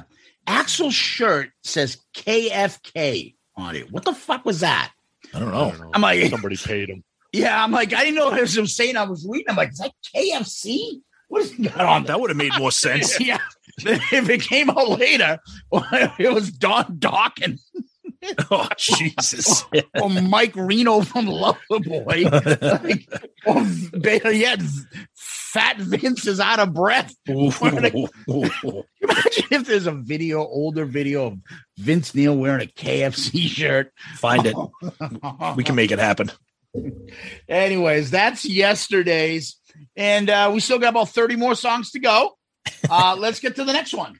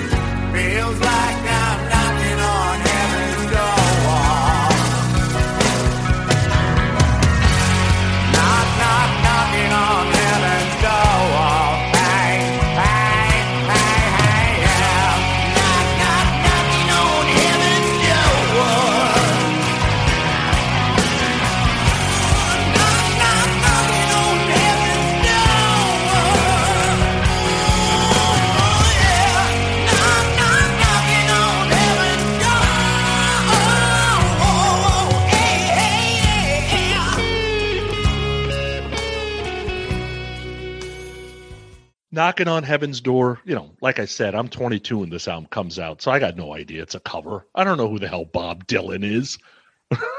There's no 22-year-old on the planet right now that knows who Bob Dylan is. We'd had this song for a while because it was on the Days of Thunder soundtrack. I love that dual-layered vocal he's doing in the first verse. It's kind of looking forward to it on the second verse, but it wasn't really there, but you got the moans instead. Mm-hmm. And it's hard to tell. Is that Axel moaning? I think it is, but it could be one of the gospel singers too, so I'm not too sure. The chorus is boring, but Axel does the best that he can singing it 755 different ways, right? Like, it's just a one line, but he's doing it so many different ways that at least it makes it sound interesting. The two solos that Slash does. Dude, I could hum those for the rest of my life. Very, very memorable. The gospel chorus thing was a great idea. Here's where I thought the honky-tonk piano actually works, right? It's a peppy song. It's got a little gospel to it, et cetera, et cetera. The phone call thing didn't need to be there. And I get it. You can't use the call back answer thingy you were doing live on the video, but the phone call thing's completely stupid. Like, just leave it out of there. It was like that I think it's a bit wrong. That rat song. Hello? Hello? Yeah, hello. Got me on the line. Hello? Yeah. Phone calls in a song just don't work. Don't do it. Yeah, don't do it. I agree. Yeah, I don't have anything good to say about this song because I've hated every version of Knocking on Heaven's Door, regardless of who sings it. I think it's a bad song. I get the impact of it when Bob Dylan wrote it, and I understand how people think it's like iconic and everything. I don't like the song, so nobody who does it is going to appeal to me. Two things save this. Slash is out of his mind on this, thank God. And like Sonny said, there's a couple of songs on this album, and this one in particular, where you got that layered vocal, which you can really, really, really hear that when you have like your earbuds in. A lot of that stuff pops. Yeah, and another thing too, we talked about this on other ARC albums. Track listing matters to me a lot. You're on the fourth song of the album right now. There's not a whiff of Appetite for Destruction type shit on this album right now, which I guess that's fine. But give me something that you can kind of really just go balls out on, because there's nothing so far. That was a complaint of mine with this being the fourth track on the album, not to mention that the song itself is just not good. But yeah. All right. Knocking on Heaven's Door, written by Bob Dylan. It made it to number 18 on the mainstream rock charts in 1990. It has the band, group of female singers, The Waters, as the backing vocals. They started playing this back in 87. So it's been around. And they recorded a studio version for the Days of Thunder soundtrack. That's why when this... Thank God I never saw that movie. Yeah. That's why when this... Dude. I don't know. But that's why when this came out, we were all familiar. Like, oh, I know that song. Yeah. There was another reason why I think this sold, because people recognized it. I thought that song was in Lethal Weapon 2, Knocking on Heaven's Door. Wasn't it? When he was like dead and he was going to die. They thought he was going to die. Mel Gibson was going to die. And this played. So that's the first time I think I remember Knocking on Heaven's Door. It is tedious. It just repeats the fucking chorus. And, you know, Axl makes it very Axl-ish with the, no, no, no. You know, that makes it different.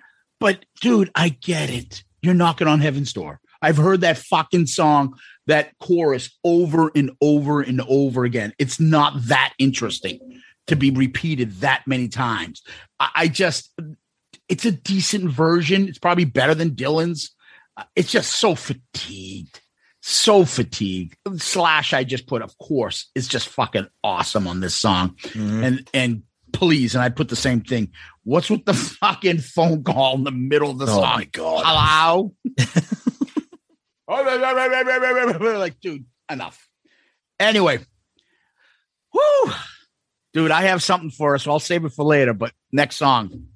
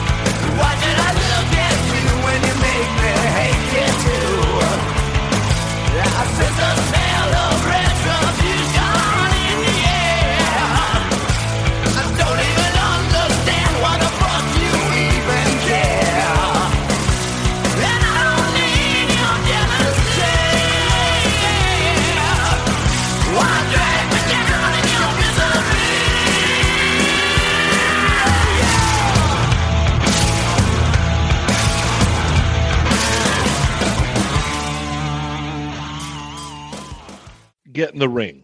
All right, the good. The first 40 seconds where you feel like you're going to get another knocking on heaven's door, I was like, oh, okay. Well, it's kind of a leftover transition piece. Cool with that. We didn't get that. The other good part about it is it starts in the second part of the first verse where Slash and Axl start this like call and answer type thing. So you get a lot of like Slash guitar fills. The bad. Dude, Axel's a fucking professional wrestler now. Like this, come on, dude. What the fuck? So right? Like bad. The whole letter and challenging everybody's fucking stupid, but I love this story. So Guccione, he went after Guccione because Guccione had Spin. Well, his dad is founder of Penthouse, right? He gets more pussy than him. Yeah. So he says he got more pussy than him. Well, Guccione challenged him to a fight. Yep. And he backed off. Axl did when he found out that Guccione had 9 years of training, right? So that's about the best part of this song was that funny story. Besides that, this song is fucking stupid. Like there's nothing about this song except for Slash doing some call and answer that it deserves to be on this album. This is just everybody that paid for your album. It's because of Hit Parader and Circus and Kerrang and all this shit. Otherwise you wouldn't sell any of this shit. Just shut up and move on, or do it cool like Prince did it, not like this. This is the best when we used hard analytical thinking to tell that a song is stupid. Crap. No, but when we use the word stupid to describe a song, it's my favorite way. It's just stupid. Anyway, yeah, because it is. But not only is it stupid, this is when you start to unravel this album as. This is the most like schizophrenic Axl project he's ever done. It's like, okay. Now we're getting batshit crazy Axl right now. He doesn't care if this song, and he knows he's fucking, I'll give him this. He's brilliant because he knows that this song, it's not a good song. It's actually a quite terrible song, but he knows that his little rant in the middle is going to be like, oh, did you hear what he said? Oh my God, that's crazy. But I got news for you, Axl.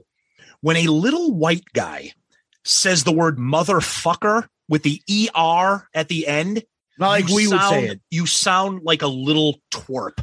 You have to say motherfucker.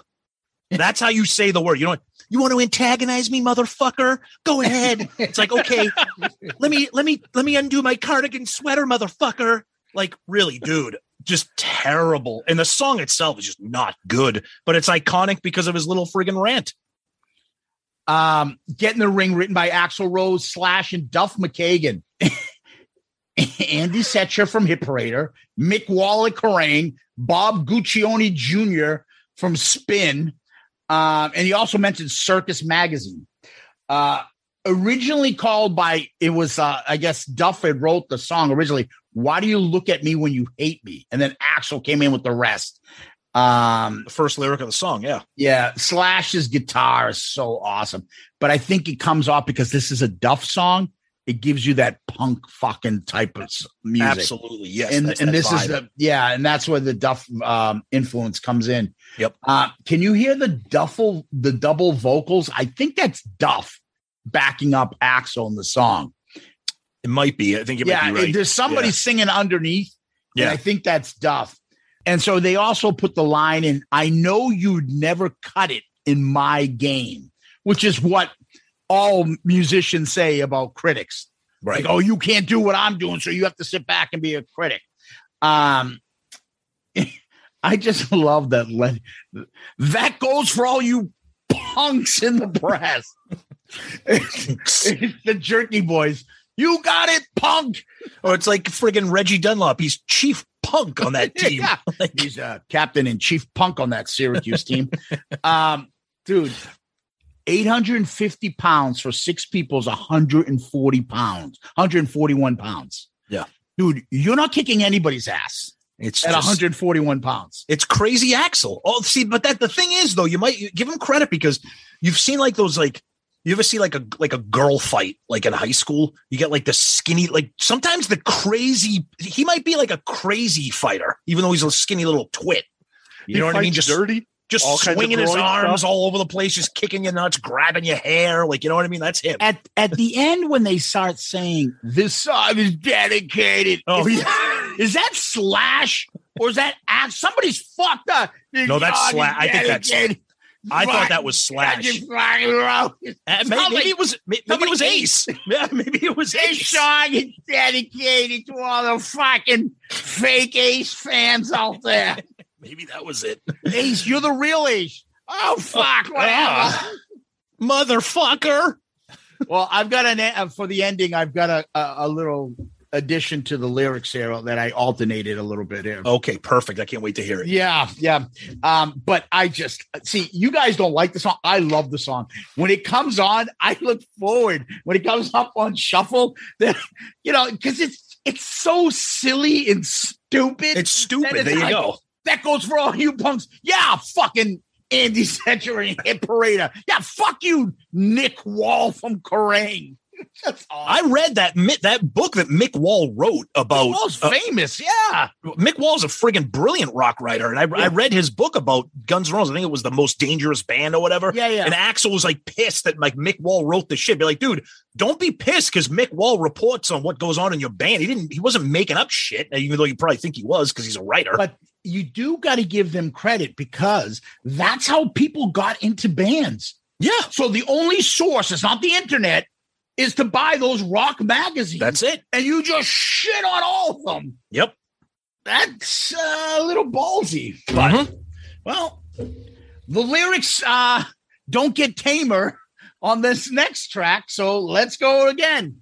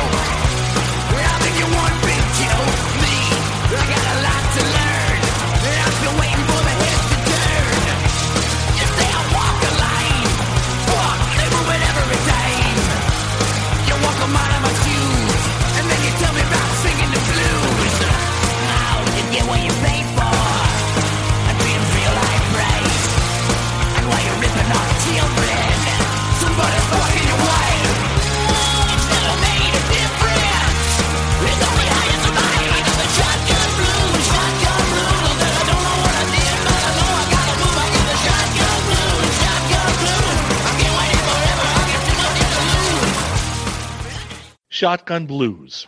All right, the good. There is none. That was just thank you for the silence. There is none. The song to me comes off more punk than blues. I get it. Duff's in the band. But if this was the first GNR song I ever heard, I'd never listen again. I forgot this song existed. The lyrics just feel like they're left over from Get in the Ring because, fucking Rose doesn't throw anything away. He's got to have everything. Because even my favorite song on here has got fucking thing in the middle that it's all the lyrics he had left over that didn't fit in the song. He's just, this song is not good. You didn't need 14 songs here at all. Yeah. This is the 6th song in the album. I'm going to keep ranting about my track list obsession. This is the 6th song in the album. And you're still like, this album's all right. This song fucking blows. This is terrible. As at least Get in the Ring was like entertaining. Other than Axl saying you can suck my ass, there's nothing entertaining about this song.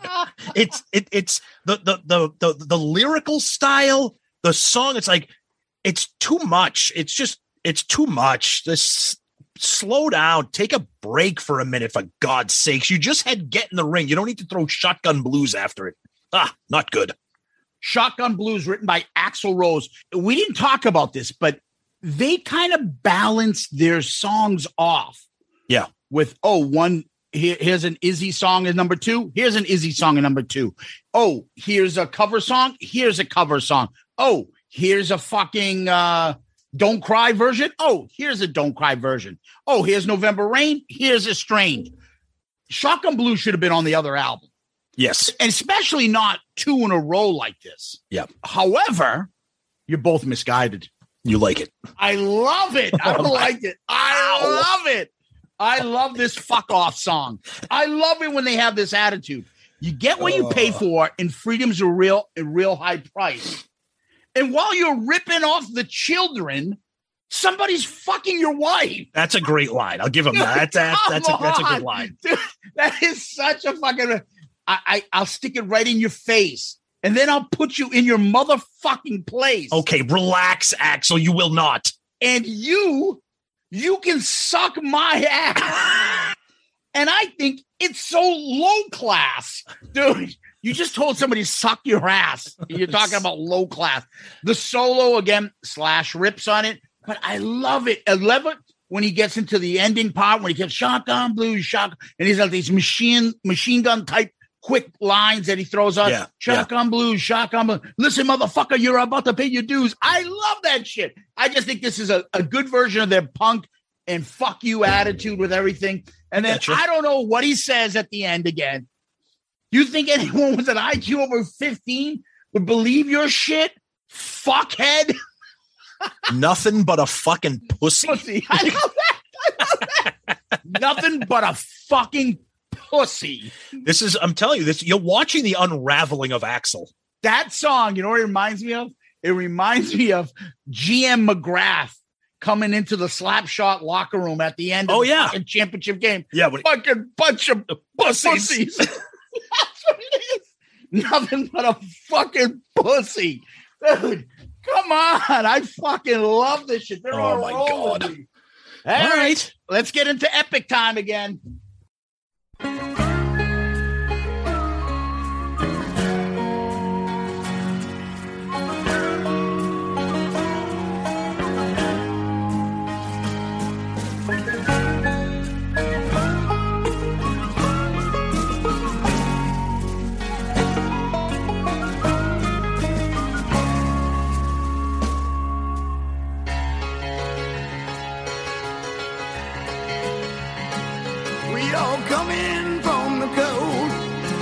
Come down from the wire.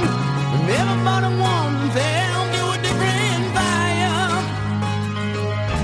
Sometimes we get burned. The things sometimes we learn. The one you love is the one that you take it higher. You ain't got no one, you better go back out and find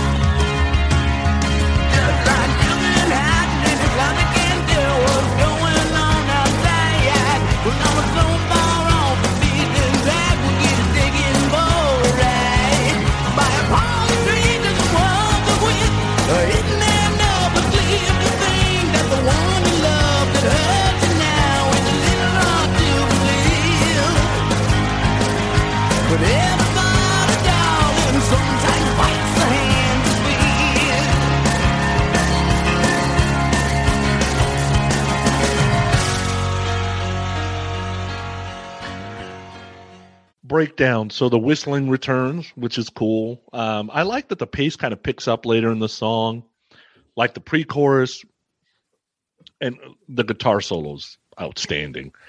That guitar riff, it's kind of, because in breakdown it's kind of hard to figure out like what exactly the chorus is, but the guitar riff, like I will say it that it's in the chorus.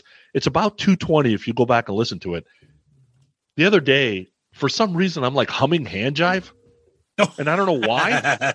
And when I listened to the song again last night, I'm like, it's because this goddamn song, like at 2:20, it feels like Hand Jive a little bit hilarious. With the guitar. So I was like, oh, that's why I'm humming that. From Grease? Yeah. Yeah. Forward to 2:20 and listen to it. You'll see what I'm talking about.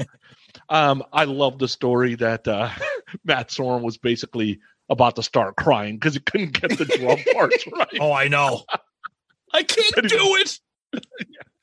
And I think it's interesting that, we had Cool Hand Luke, which is 1967. We had Billy the Kid, which that's where Knocking on Heaven's Door was 73. Yep. You got Vanishing Point in this movie, in this song, which is 71. Mm-hmm. Like these are all movies from when he was a little kid, like elementary school movies. Like, so Tarantino like shit. Yeah, exactly. Yeah. At the right. That's like before Tarantino, like those iconic like movies that are like exactly movies. Right. That's the word I was looking for. Yes. So overall, the song's okay. There's two things I don't like about it. One, fucking does it have to be 7 minutes? Right? And the second, dude, shut the fuck up when Slash is playing. Just shut up. Don't say anything. Yeah. Don't do anything. When Vanishing Point speech comes on. Yeah, I just don't want the outro to do anything. Yeah. Agreed. When Slash is playing, just shut up. Yeah. Turn his mic off. Agreed. Yeah, breakdown. The intro. The intro always caught my attention. It's like you're at like a saloon, you know. It's like the doors swinging open and you're walking in, you know, looking for the bartender or something. I love epic songs. I love songs that have tempo changes and that are all kind of all over the place. Like Sonny said, what's the chorus other than him saying like breakdown? Like there's really no chorus. It's an interesting song. I think songs like this is like one of the reasons why I like a band like Rush, because it's like. The song is just all over the place. It's like two or three songs in a like. That's why I think "Injustice for All" might be my favorite Metallica album, because those songs are just all over the place. It's like it's here, and then you get 2 minutes of this type of song, and then it flips, and you get a minute and 30 of this. Like, it's not a perfect epic. We'll get to that eventually on this album, but to me, this is a good song. It's really weird and creative for Guns N' Roses after you just heard "Get in the Ring" and "Shotgun Blues." But I like this song. It's an interesting listen. There's a lot going on. Of course, we keep saying Slash just insane. Breakdown written by Axl Rose. I will say before I get started, this was always my fucking song that I'm like, nobody knows, nobody listens to. This is my favorite fucking deep track on Guns N' Roses. Use Your Illusion. I love how it builds. I love the build. Actually, it's the first time I started noticing the drums on it. It's actually great. The driving piano. And I've got to say, Slash's solo on this may be my favorite solo since Sweet Child of Mine that he's ever done. That one solo he rips, and then all of a sudden he fucking he holds that note and then goes right back into it. I'll get to the outro afterwards, but another slow builder, the whistling. And I'm like, anytime this whistling, I usually think this isn't going to be good. But it actually works. It's the guitar fills on the piano and the opening and the drums building, and I fucking love it when it kicks in, and then all of a sudden, just like children hide in the closet, and then boom, boom, boom, and Axel's voice goes off again. You were talking, Sonny, about the Slash said that it was so fucking complicated between the banjo, piano, and the fucking drums that. Fucking Matt Sorum lost it, they said. But there's so many epic lines in this, and you wouldn't know it because the song's just moving and there's all sorts of shit going on. I can't fucking tell you how much I love the lyrics on this song. Sometimes we're off the beaten track. You're getting taken for a ride. Everybody, darling, sometimes bites the hand that feeds. Remember in this game we call life, no one said it's fair. And then that I was waiting for you, really, Tom, to get on this. I thought you were going to do it, that you were going to say, I fucking hate the, let me hear you now. Oh, I know. Yeah. Yeah. It's the Joycey. Most definitely. Let me hear you now. Let me hear you now. It is amazing when you see what Axel's voice can do. I mean, it goes from way low to insanely squeal. Oh, I thought it was say, go to him. And then obviously the solo I just talked about is just fucking incredible. And then it breaks down again. And then the Matt comes in with the drums and it picks up again. And now the dam is done and we're back out on the run. Yep. Oh, I just find this shit. The way he builds it up is then the outro solo. Holy shit is incredible. Slash is ripping. It's fucking great. And they also, He also snuck in a little Guns N' Roses little lyrical play when he says, funny how everything was roses when we held on to the guns. That was pretty cool. Yes. And that's Cleavon Little, the guy from Blazing Saddles. He does the speech in Vanishing Point. Okay. And it's literally word for word. Axel's just reading off the stuff that he does. And he just I don't know where he came up with it. Like, hey, let me read this obscure 70s movie over this solo. At some point, Slash like, dude, probably, come on, man. What the fuck? What are you doing? Do it afterwards or do it in the middle of the song. Why are you doing this over my solo? But I love this song. Love it. Let's get to the next one.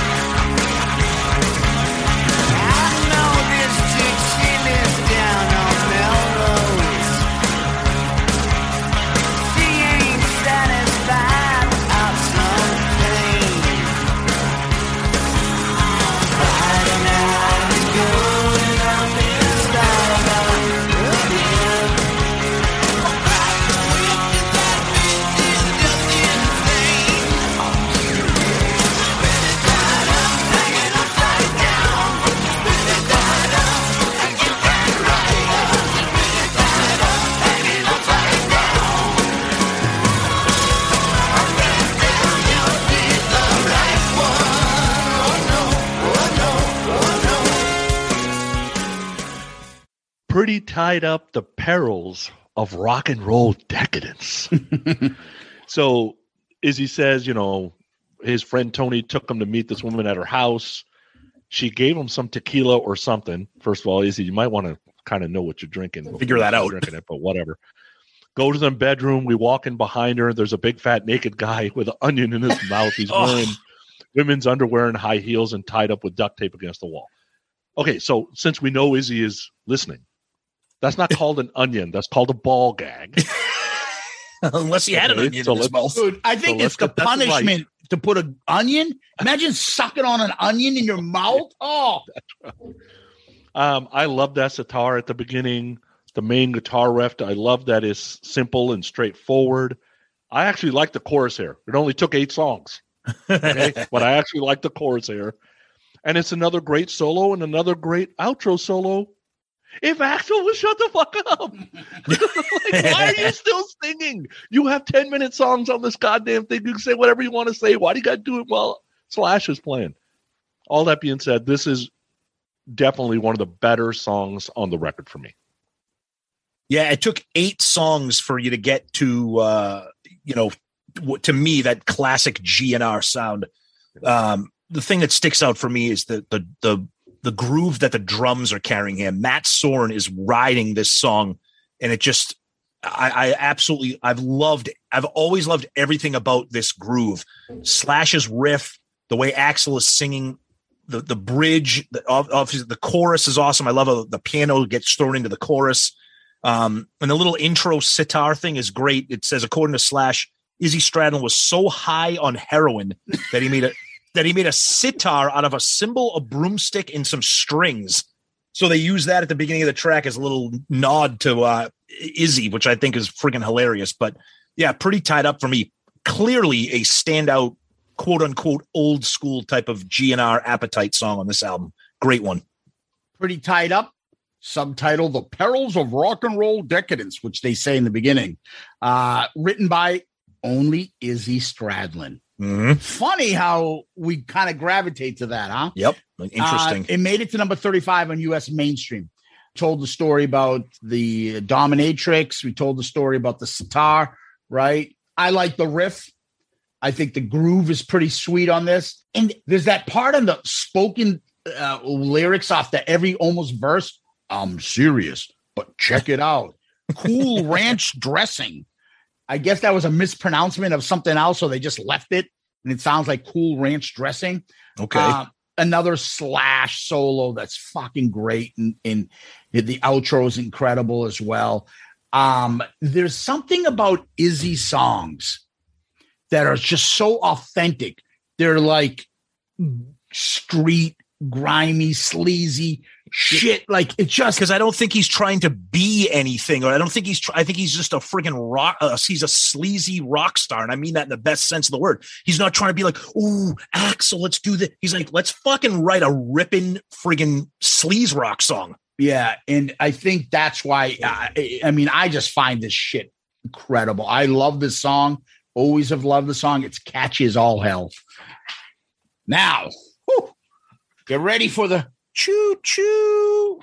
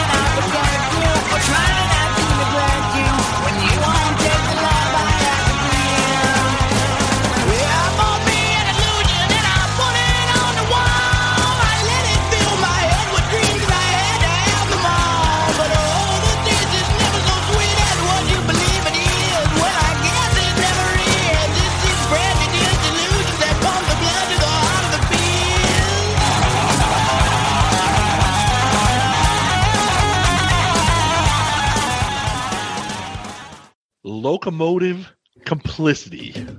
All right. So, love the thumping bass. I like the music.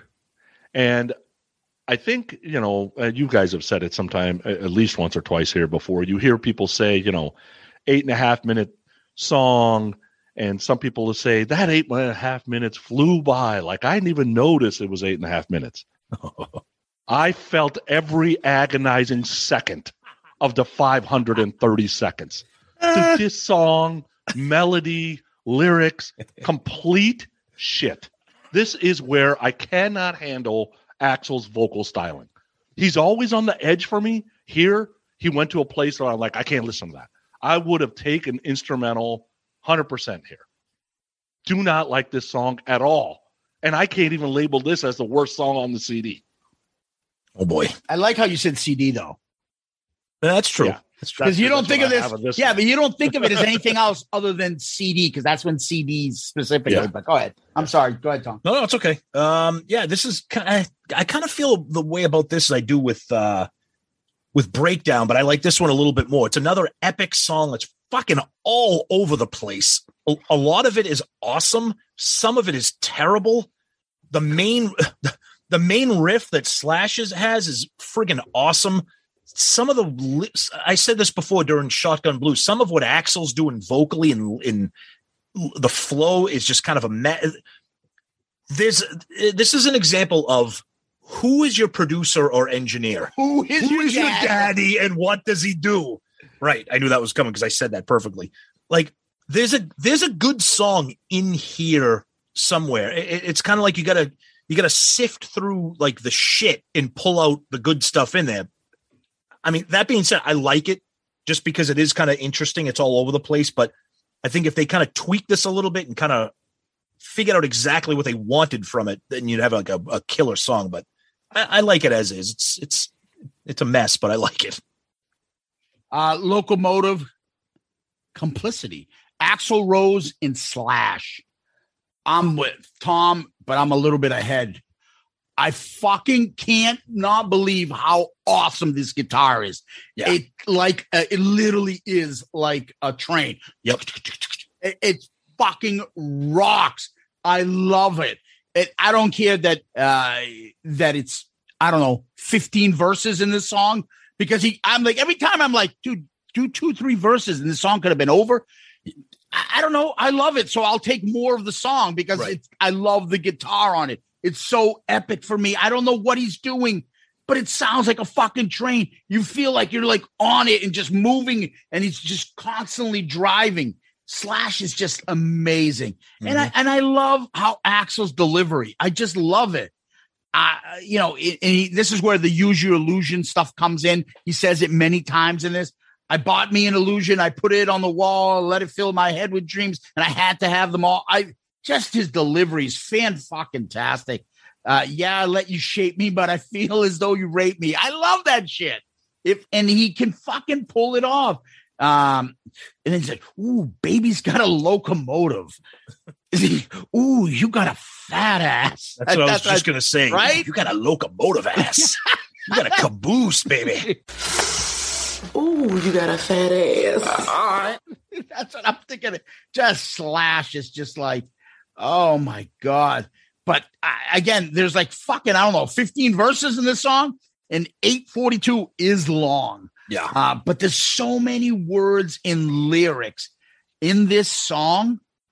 I don't know how the fuck you would remember it all. And the way he's singing it so fast, There's no way he can do this fucking live. We won't even remember all that shit. There's no way you'd remember it now. But there's a YouTube clip of a sound check of Slash doing this. And Jeff Beck is there, and he jumps in playing on it. Remember, I sent it to you and Jericho that time. Oh, yeah. Remember, we were going over and said, where would you find this? I'm like, it's because I try to see if they ever played Locomotive live, and it's just Slash ripping on it. And I think Jeff Beck's like even looking around like, dude, what do I do? How do I jump in here? Like, right. It was just like, it was so fucking cool. Then the ending goes off like this little piano guitar outro again. And then love so strange repeating. What the fuck? That's where I'm like, yeah, you could probably eliminate two minutes of the song. Yep. So I get you on that. So, but I can't sing the praises of Slash's guitar playing any more than Locomotive. Mm-hmm. Oh my God. It's so great. All right. Sonny, let's go to the next one because you so fine. Dooley. Oh, jeez.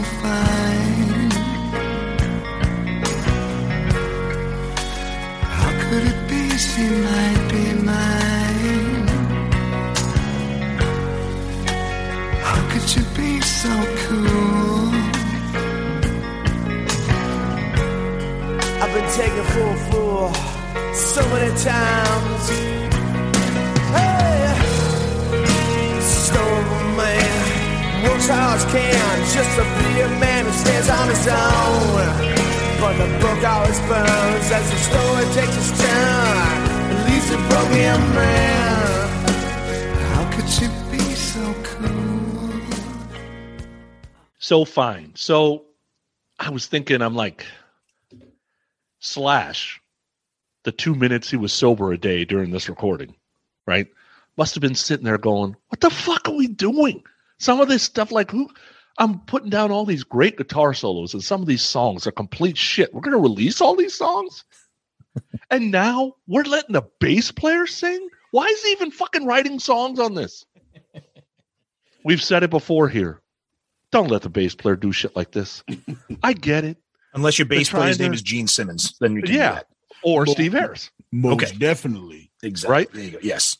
But I get it. They're trying to do a dedication to their friend Johnny Thunders. I get all that. But I don't like the vocal. I don't like the way it was written. The song's just too Clash, Sex Pistols. Like, Duff, keep this shit for your solo album and just dedicate the album to Johnny Thunders maybe. But this song did not need to be there. Yeah, I mean, the novelty of hearing Duff sing, it's like, okay, this is, you know, whatever. But again, I think overall, this is an album that required an editor, if that's even a thing in an album. It's like they just threw everything up against the wall. Oh, Izzy, you want to sing? Okay, cool. Oh, Duff, you want to sing? Okay, cool. Oh, Axel, you want to do fucking batshit insane stuff? Okay, cool. Oh, you guys want to make freaking 10-minute songs? Okay, cool. Like, I get it. And if you're a GNR fan, which I am, and I know Zeus is, Sonny is kind of on the fence with his GNR fandom, but it's okay. I mean, it's one of those things where I'll take a line out of what Zeus usually says. You know, I guess I'd rather have it than not because it is unique. It's you're never going to hear Duff again. You hear it once or twice, then you have the ability to never listen to it again if you want to skip it. But it's not. First of all, Duff is singing a song about Johnny Thunders. Fucking relax with the friggin'. Your personal, you know, just enough. There's no need, but it's there. Listen to it if you want, I guess. I don't know. So Fine, written by Duff McKagan. Here's the fucking punk shit. And there's a guy named Howard Tiemann that plays the piano. So no fucking Dizzy on this. Duff is singing, but it's Axel at the beginning of the one. There's a lot of...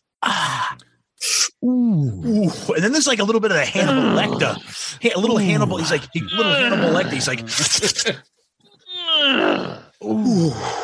ooh, you fat ass over here. You already mentioned the tribute and a lot of the oohs and ahs. I don't think Duff's voice is pretty bad.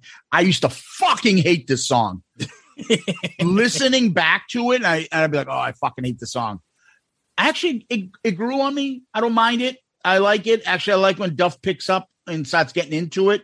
Nice little, just a little more bluesy guitar solo there from Slash, but I think it's pretty good. It's all right. Again, Tom, you kind of took the words right out of my mouth about, I'd rather hear, oh, Duff can actually sing a song. Okay, I'll hear it. Right. This dude, they put 30 songs together. Of course, they could have trimmed this down. Right. I'll take it, just like we will take every song on Hot in the Shade. That's always our reference point for long albums. Because I would say to everybody, get Betrayed and Prisoner of Love and Boomerang the fuck out of here. And then people are like, what are you talking about? Get those Paul Stanley extra tracks out of there. I'm like, I like Prisoner of Love and Betrayed. They're fucking terrible. So that's what I would get rid of. So, and then that's why it's there for somebody. I don't know. I don't mind it. So you ready for this one? We may have to do this episode on another day to get through this one. When you're talking to yourself and nobody's home, you can't fool yourself. You can end this world alone.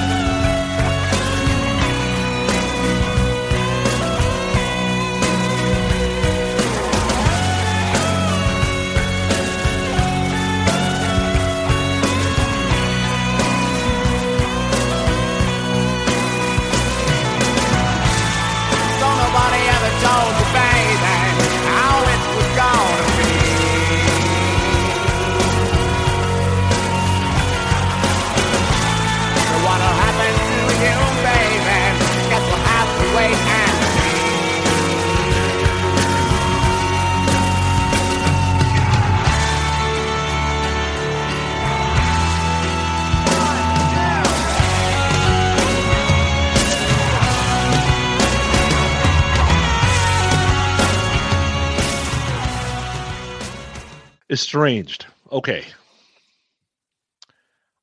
I like the main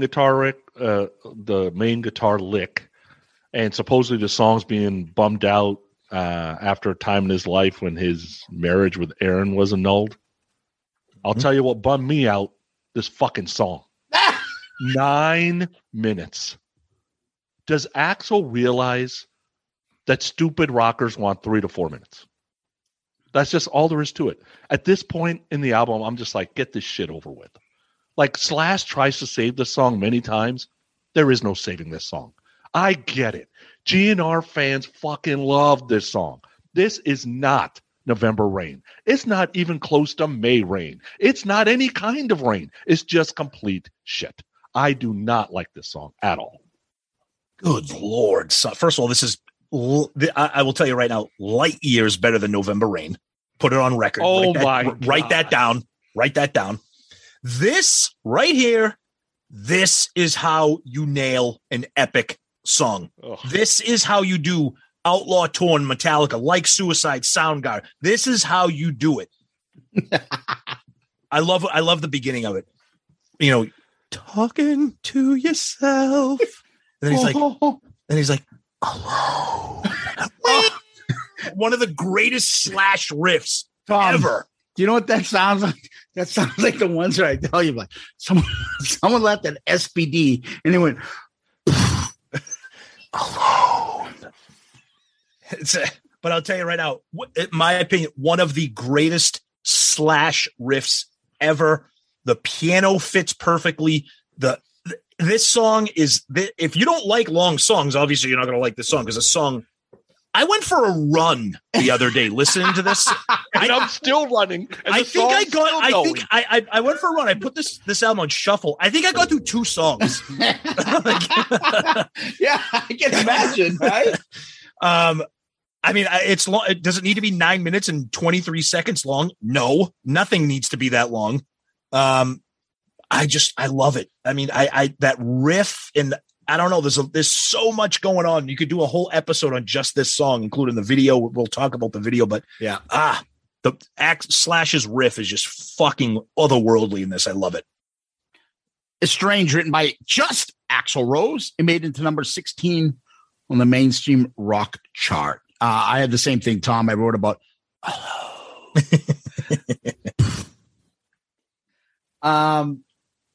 when Slash's guitar comes in.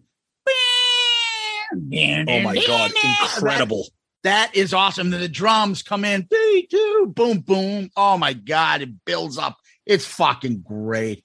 And then I like the part, because I put it on my headphones, that Axl, you can hear it on one side. And yes. He's got the fucking microphone voice. Like, when you do everything. I don't know what the fuck he's doing there, but I love it. His voice is all over the place. From the when you're talking to yourself, and then he's like, and then he starts doing like a Bee Gees, like, I don't know how it's supposed to pay. It's gonna be whatever happened to us, baby. Like, yeah, that shit. And then he just fucking is. Yeah, somebody needs to get him off. I don't know whether he's doing too much cocaine, heroin. I don't know what he's doing, but this is just long. It is long. You know what's funny? And I was talking about the length of the song. So the other day I went out to run a few errands, and I got in the car and I put this song on. The distance between where I was and my ride home was this entire song. It was that I'm like, holy shit. I'm like, if somebody says, "Hey, how long does it take you to get from your house to there?" I'll be like, "I just put on Estrange. You'll be there before you know it." It's that length. Yeah, me too. Cincinnati to San Francisco. Yeah. It's an Estrange length to get to his house. Is it locomotive length, or is it Estrange? Well, if you mix in Breakdown with, you know, start using this album as a time reference. Yeah, exactly. Slash's guitar at some point, it's like wailing. It's like dolphins or whales wailing in the background. And then again, there's so many breakdowns. And he'll say alone again. And then Slashes. Holy fuck. Yeah. It could have been, honestly, a musical score, like a classical music piece, and without lyrics. And this could have been, this could be brilliant. If somebody be like, "Who's that fucking composer?" "Oh, that's Franz Handel or fucking whatever, Schubert's new masterpiece." By that's a good point, though. You bring up You bring up a good point, and that's, I mean, most geniuses or artists are kind of crazy. If you look at like history, like Axl is clearly insane. Oh, yes. Okay. But when you look at his ability to write, even if you don't like Estranged or November Rain, like those are unbelievable compositions for songs in terms of lyrics and music and what he's putting together. I mean, you might not like them, but you can't deny that there's something there from a creative standpoint. And it just shows you that the guy is just, he's talented, but he's just mental. Yeah. Like Hitler was a painter. Well, I didn't compare him to Hitler, but I understand what you're saying. Okay. A little different, but like mercurial, yeah. And I'm with you. I totally get, don't take my, I don't like the song for that. It's not talent, right? No, I got you. Yeah. There's tons of talent here, right? Yeah. But this is me, you know, I'm sure Wolfgang Puck makes potatoes, but this fat guy wants hash browns at fucking Waffle House. You know what I mean? That's what I come to Guns N' Roses for, not this. I hear you. I know. I understand what you're saying. And that's why it just turns me off. I just wish it wasn't. The Guns N' Roses I wanted, and Zoo said it before, Brownstone. I basically wanted Brownstone over and over and over and over. Right? I'm that guy. Yep. And there's guys like me around. That's just how it is. Yeah. No, I hear you. I got you. See, the one I'm going to jump back for a second, because you guys are always, you keep saying this, like, I want that appetite. I want that, you know, this isn't it. I'm 3 songs in. I don't hear it. You did hear it. If you bought Use Your Illusion 1 right off the bat, it's Appetite right next door to Hell. I understand. Yeah, but we didn't review that. I understand, but they released them both the same day. So if you go, okay, let me start with album 1 and then I'll get to album 2. I understand. You're right. See that. I think they could have changed these around a little bit so that you would feel that way too about this album a little, maybe. They should have done a better job of mixing up the tracks between Use Your Illusion 1 and 2. Yeah. But maybe they didn't want them. Maybe they wanted these albums to be the way they were. Obviously they did, because they made them that way. But I see what you're saying. Yeah. So anyway, let's get to the video. So it's part 3 of Del James' trilogy, Don't Cry, November Rain. Mm-hmm. The budget was $4 million. That is insane for a fucking music. Axl directed it, hence why it went to $4 million fucking dollars. They had to do 2 different videos because Stephanie Seymour and him broke up. So they had to change the whole storyline, and she's not in the video now anymore. Yep. And it just starts. It starts with the definition of illusion pops up on the screen, and police breaking into Axl's house, and then clips of a GNR concert. And you know, I'm like, yeah, nice Charles Manson shirt, Axl. Fucking yeah, I know. Odd choice there, buddy. Yeah, and just some of them are bad special effects when he's like lying down, and then his body gets up while his body's still lying down. Oh no, the bad special effects were the parts when they're in the ocean. And slashes. It's 91. Rising up. Maybe Jurassic Park in 91. Like rising up when he's playing it. I don't know if Slash is supposed to be God or Jesus or something, but he's in the water standing up or something. That looked awful. Now, let me tell you right now, if I'm drowning, I don't want to see fucking Izzy straddling in a fucking rowboat trying to save me or whatever the hell was happening. It isn't. It's fake. It's Fizzy. Oh, it's Fizzy. Fizzy's coming to get him. Gilby. Fake Izzy.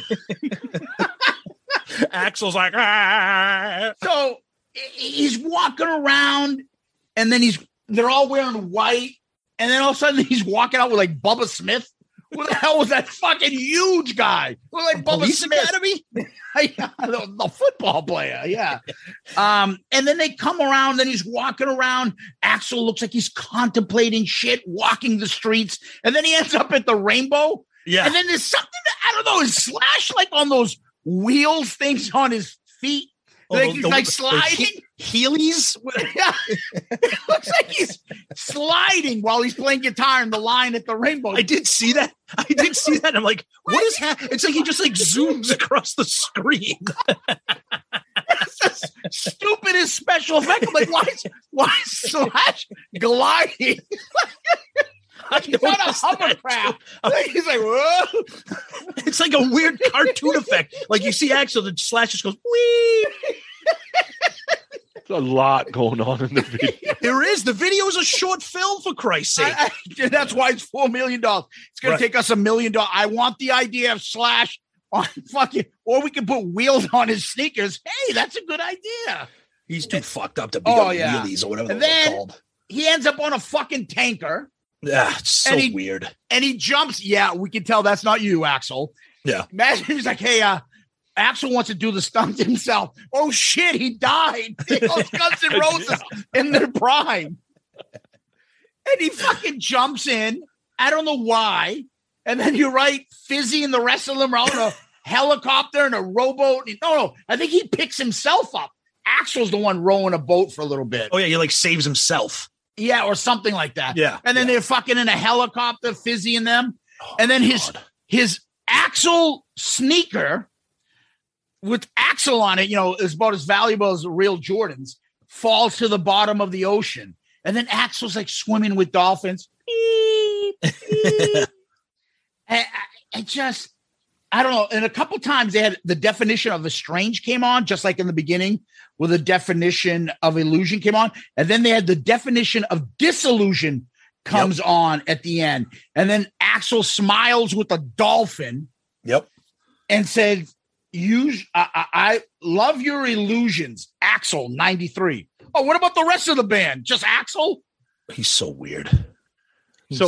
I was going to say that. So, not that he was so weird, because he is weird, but it is 93. Yep. It's their fifth single, right? The two things I noticed besides all the shit and Fizzy. Fizzy. This Axel, there's a lot of Axel in the video. So Axel is absolutely taking over. And the top hat shows up. So even in the pictures that you see, he's got the Sambora hat on. He doesn't have the leather top hat on yet, right? Right. Not consistently. But in this video, you start seeing it a little more consistently. So my question or my comment I thought was, I'm like, is this where like Axel's taking over and Slash has got his own persona? Is this where it starts? Because this is 93. Good question. Good question. Yeah.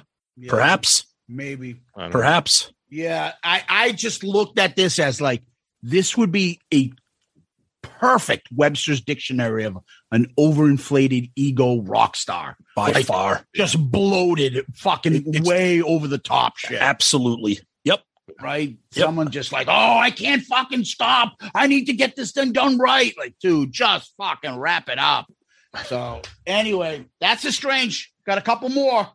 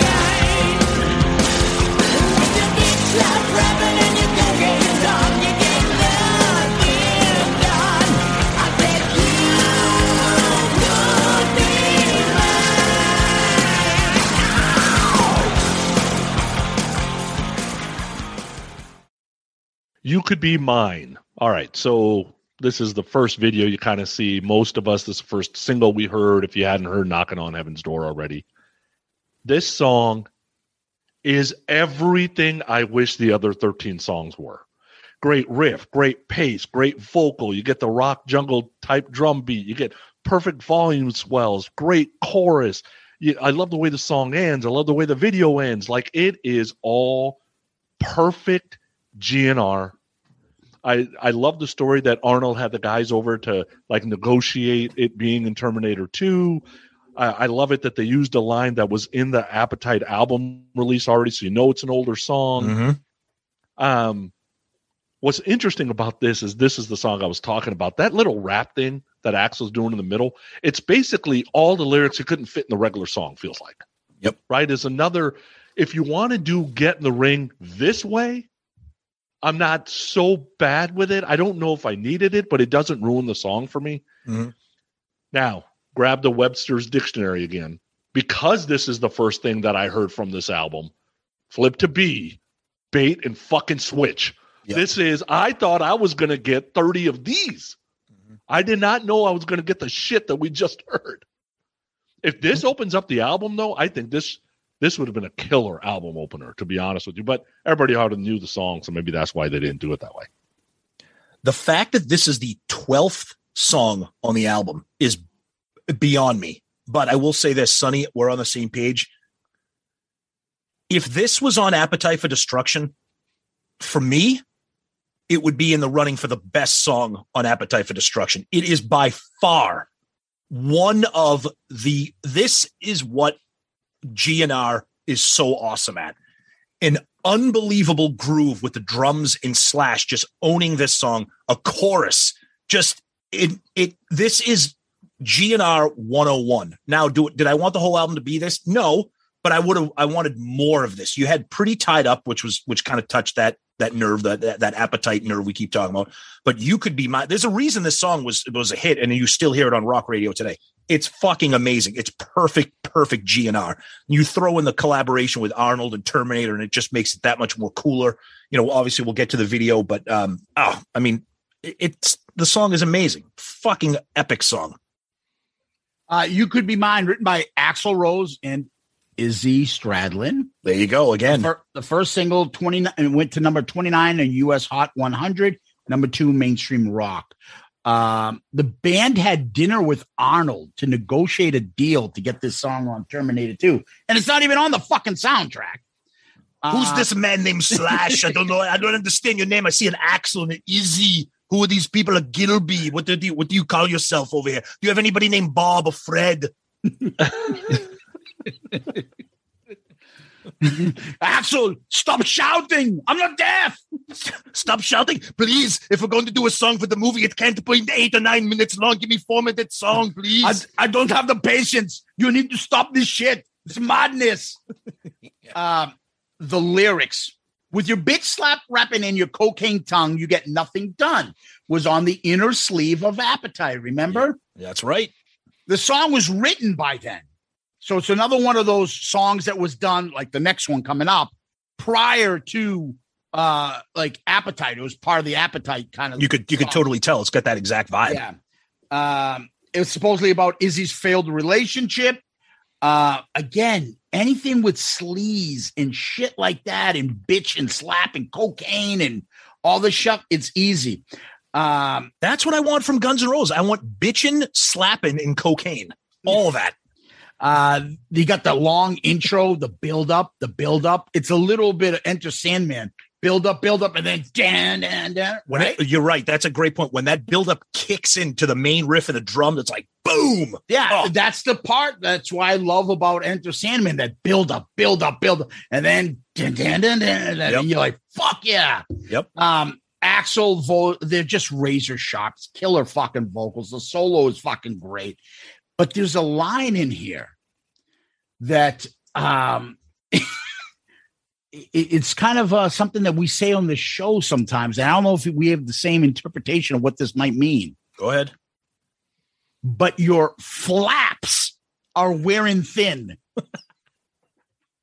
What flaps? Snapper flaps? I'll put it this way. If this is a Guns N' Roses song, what else is he talking about? Well, then he would have said meaty, not thin. Maybe. I don't know. That poor girl we used to call snapper flaps in high school. Oh, Jesus Christ. It's been a while since we made that reference. Slap a snapper flaps. Oh, my goodness. I love it. Hi, what's your name? Well, you just call me Snapper. You just call me Snapper. Snapper flaps. Snapper for short. Let's get to the video. It's just, montage of Terminator 2. The band is playing and Arnold is walking through this crowd. Excuse me. Get out of my way. I got important business. And he gets up, then they show him the little thing. And then you like how in Terminator 2, they have that scene where Arnold pulls out the shotgun out of the, and then the roses fall out. Yep. Ooh, symbolic. Yep. And then they show cuts of Linda Hamilton was jacked. Remember she was ripped in that movie. Remember how she was like a little fucking thing in the 90s. That's right. Yep. Oh, she was great.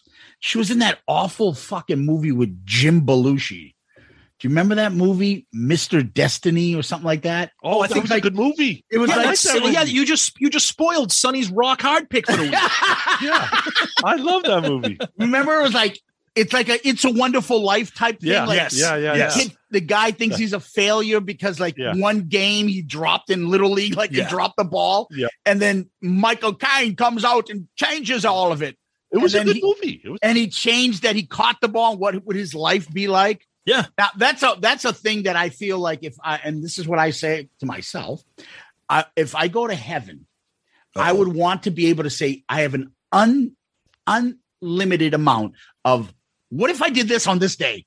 Okay, show me what happened if I did this. Show me if I went up to this girl and said, hey, how you doing? Or show me what happens if I fucking push this old man down a flight of stairs. Would I get away with it? Like anything. Show me what would happen if I didn't call that girl Snapper Flaps for 4 years in high school.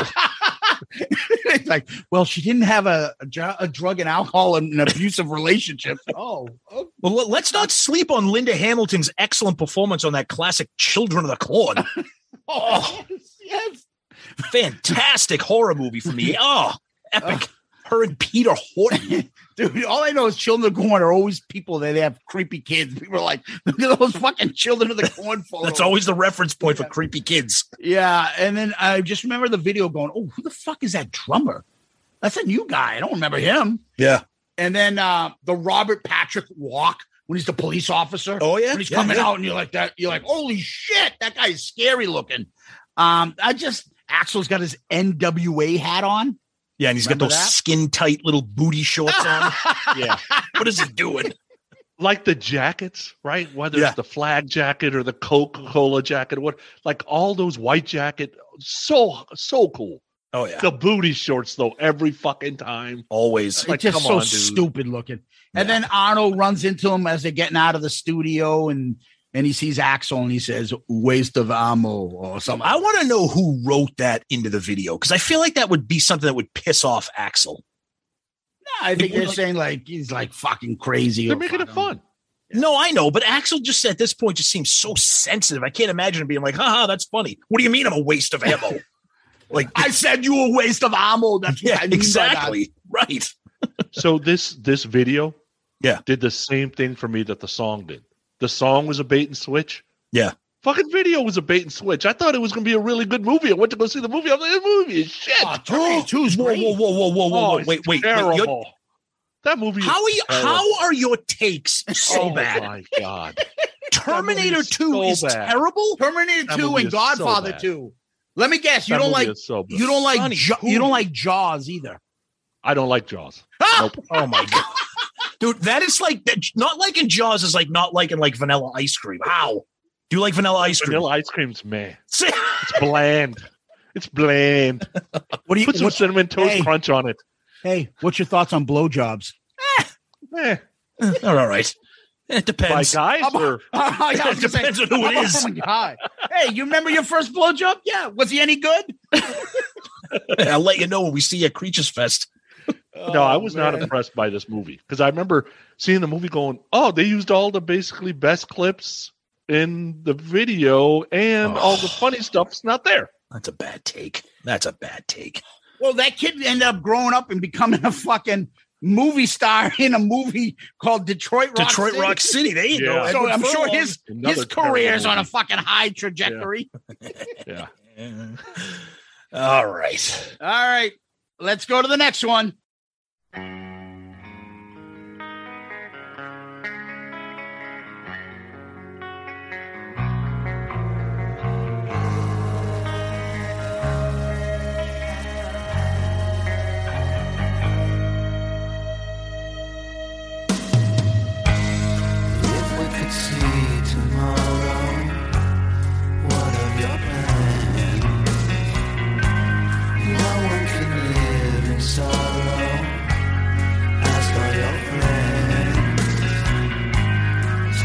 to token stride hand back into your man.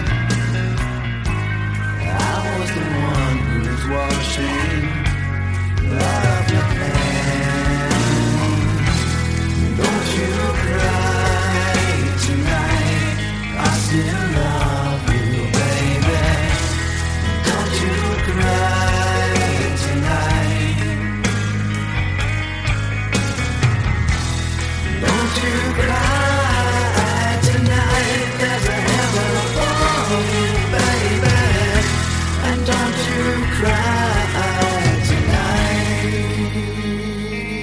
don't you cry tonight. Don't cry. All right, so first thing I was thinking about is supposedly this song's about a woman that Axl and Izzy were both into. You know, that happens to long-term friends, especially if you meet in high school. Dude, there's times where you kind of, you know, I can't even, interested in a woman. I don't know if you both fall in love with the same woman, but you get interested in the same woman. I love the build-up to the guitar solo. I have always liked the chorus of this song. The alternate lyrics are interesting because I went back and looked at the other lyrics, and the way I read them might not be right, but feels like the original lyrics were "get out," and this one's more "come back." Let's see if we can make it work. Like maybe that's what I think. I like the original "get out" better. Yeah, I kind of like that. Only the verses of the song is different and a different recording. That the recording is exactly the same as the other, except for the verses. I actually like that better because I didn't want any other part of the song to change. Mm-hmm. Like I really like the original, so I like this one too. I just like the other lyrics a little bit better. But dude, this is a classic GNR song. Yeah, I love "Don't Cry." Just showcasing another set of skills that the band has and Axl has, being able to write a ballad like this. That being said, dude, what are you doing putting the same song with different lyrics on a studio release? Throw us on a demo album or a box set or something. Like, don't either. This is annoying. Like, even Kiss doesn't do this. They put shit. They'll put stuff on a box set or a demo or something. You just had "Don't Cry" on the first. Now I know the albums were both released at the same time, but to me, that's like cheating the listener. It's like, oh, hey, "Don't Cry." What is alternate lyric? Oh, it's a fucking exact same song, but Axl wanted to write it twice. I mean, it's good, but I prefer the original, the original version. But I've always liked this because I like Shannon Hoon, Blind Melon. I love Blind Melon. Shannon Hoon, God rest his soul, another guy lost to heroin. His vocal, what he's doing with those backing vocals with Axl, I think it sounds great. It's a great song. It's a really nice ballad. Yeah. "Don't Cry," alternate lyrics, Axl Rose, Izzy Stradlin, and this one has got Shannon Hoon as a co-lead singer. I wish I had the luxury of being able to hear this song first, because I had the other song in my head. I would say, oh, I prefer the first one. I mean, really, why should I? I mean, there's the same song, just different words. That's it. And I don't even know which words are better or worse. Right. But I can't. So apparently, so the meter and the melody are slightly different, but only the vocal tracks in the verses. Supposedly, this was written earlier, around 86. Axl says it's the first song written for Guns N' Roses. Apparently, they talked to Sonny, mentioned that they were fighting over some girl. Axl loved her, that Izzy was with her or something like that. The girl told him, "Don't cry," because he was like, yeah. And then Axl said him and Izzy got into a fight about it a little bit, or Axl then went to his house and threw rocks at Izzy's house and told him, "Let's get the band back together. Hey, I've got some really depressing lyrics. Great, I've got a depressing guitar thing I can play." I love that. And then Slash has another nice solo. Slash says Shannon's harmony vocals made the song more soulful. I'll be honest with you, I never really liked the song. Really? Yeah. The only good part of this song, I feel, is the end, when they both going at it, singing, "Don't you cry tonight, baby. And then don't you, I like that ending, similar to Patience. The only good part of Patience is that last part of the song. Everything else is so fucking wussy. Oh, I love Patience. I just find it love boring bitches. And wussy. Oh my God, the songs are boring and pussy-ish. And it just, so you say, oh, I don't want to hear him sing about Civil War. I don't want to hear Axl Rose go, don't cry. No, it's a love song. I mean, it's a little, it's just a relate. It's a personal song. Personal. I was sitting on the curb crying. You can act like a man. Gordon Godfather, what do I do? Oh, you can't mention that because Sonny doesn't like the movie. Oh, screw Sonny. Anyways, it's just I don't like it, but I like the last part of it. Yeah, it's a mess for me. I shouldn't say I don't like it. Yeah. Now let's get to the fucking ending masterpiece, please. Oh, save the best for last. You want to step into my world? It's a social psychotic state of bliss. You've been delayed in the real world. How many times have you hit and missed? Off CAT scan shows disfiguration. I wanna laugh myself to death with a misfire snap with a big configuration. I'll hold the line while you gasp for breath. You wanna talk to me? You wanna talk to me? You wanna talk to me? You wanna talk to me? My world. The industrial Gerardo Rico Suave rap is what I wrote down. Rico. Yeah. Suave. Best thing about this song is it's only 90 seconds. Because it is a complete waste of time. Even the woman moaning couldn't save it. Axel said that it took him 3 hours to record this. Why? Supposedly everybody was on mushrooms at the time. That would explain clearly why it's literally the worst song we have ever reviewed on this podcast. Yeah, we might have a new cellar dweller. Shit. Complete shit.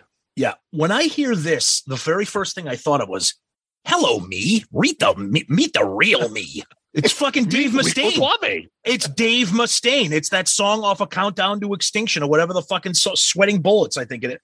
Dude, what is the only excuse? Like you said, he's on mushrooms. It's a total mess. It's just the most narcissistic thing. The band claims that they didn't even know it was going to be freaking recorded and put on the album, which I think is hilarious. Yeah. They were like, "Wait, what? You put that on the album? Yeah, why not? Put it on the end." Fucking just a total disaster. It's hilarious to listen to. And here's a little fun fact of personal trivia. I never, ever listened to the entire thing until Zeus picked this album for the review. I never got to the end of it, ever. Not and once. He should apologize to you. In 30 years, I never listened to this entire thing. My World, written by Axl Rose. I guess a guy named Johan Langley does the drums, keyboards, and sound effects.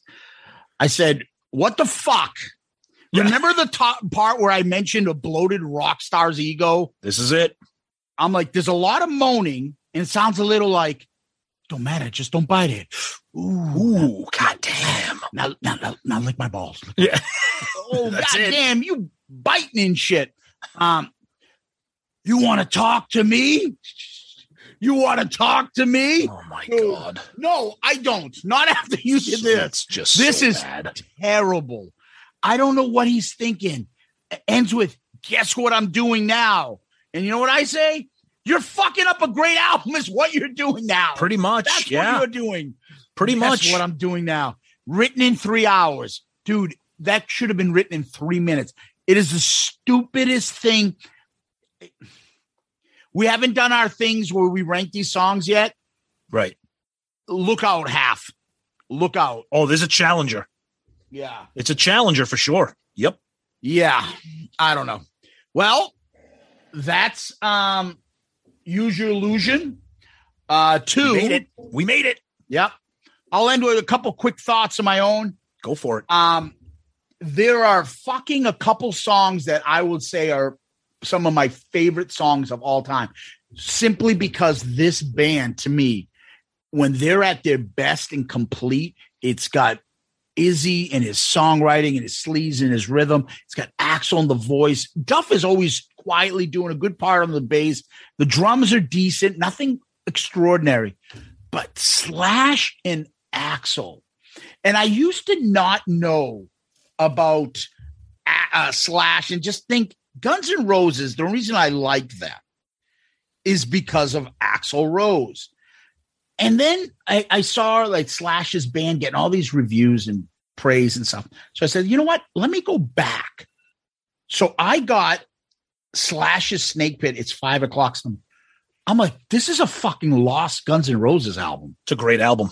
That fucking album, that singer, I'm like, that guy does a pretty decent sleazy Axl, not even copying Axl, but a sleazy voice. I'm like, this shit rocks. Yep. I'm like, this is a great Guns N' Roses album. So you can get into Slash albums and be very close to Guns N' Roses. It's not like one of these vanity projects that it's just him doing 15 solos, instrumentals. It's fucking awesome. So Slash to me and Axl are right there as co-MVPs on this because his guitar is just out of this world. But my sentimental favorite is Izzy. And when I think of this album, I think of 14 years, pretty tied up. And I just fucking think that they'll never come to this greatness again unless they get Izzy back with them, helping out on some of the song structures and stuff like that.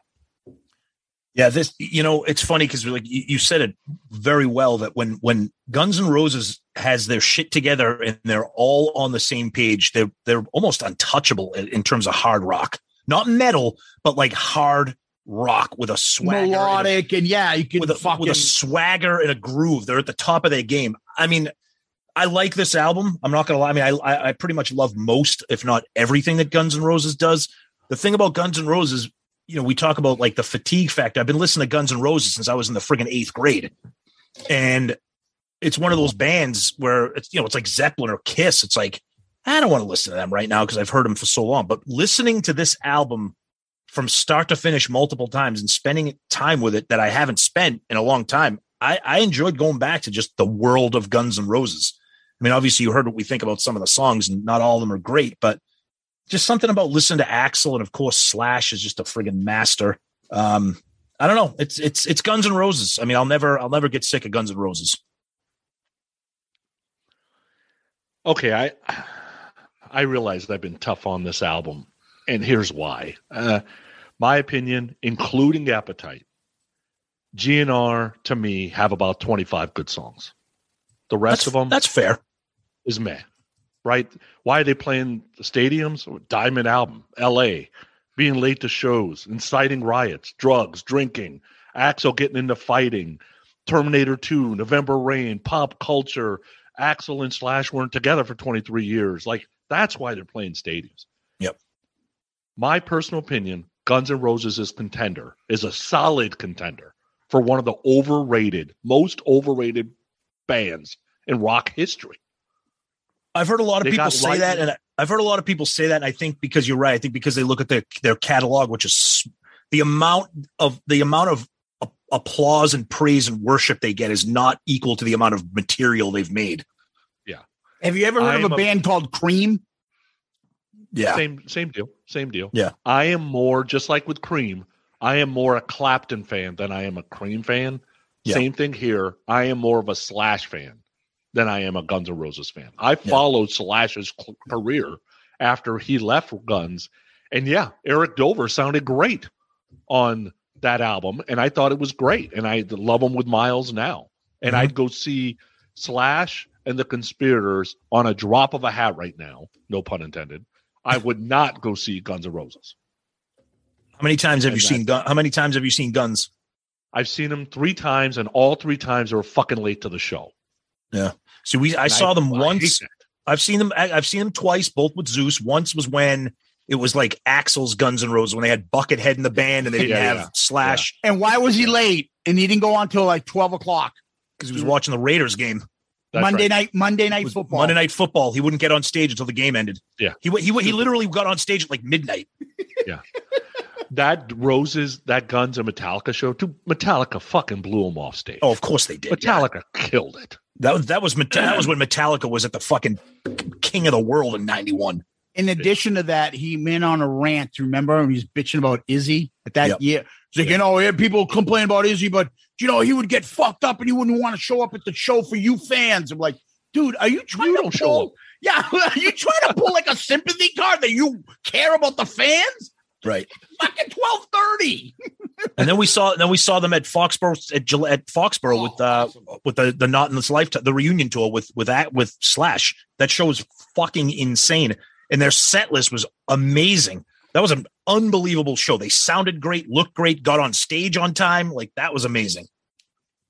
Yeah, Guns N' Roses is not even on my top 100 bands list.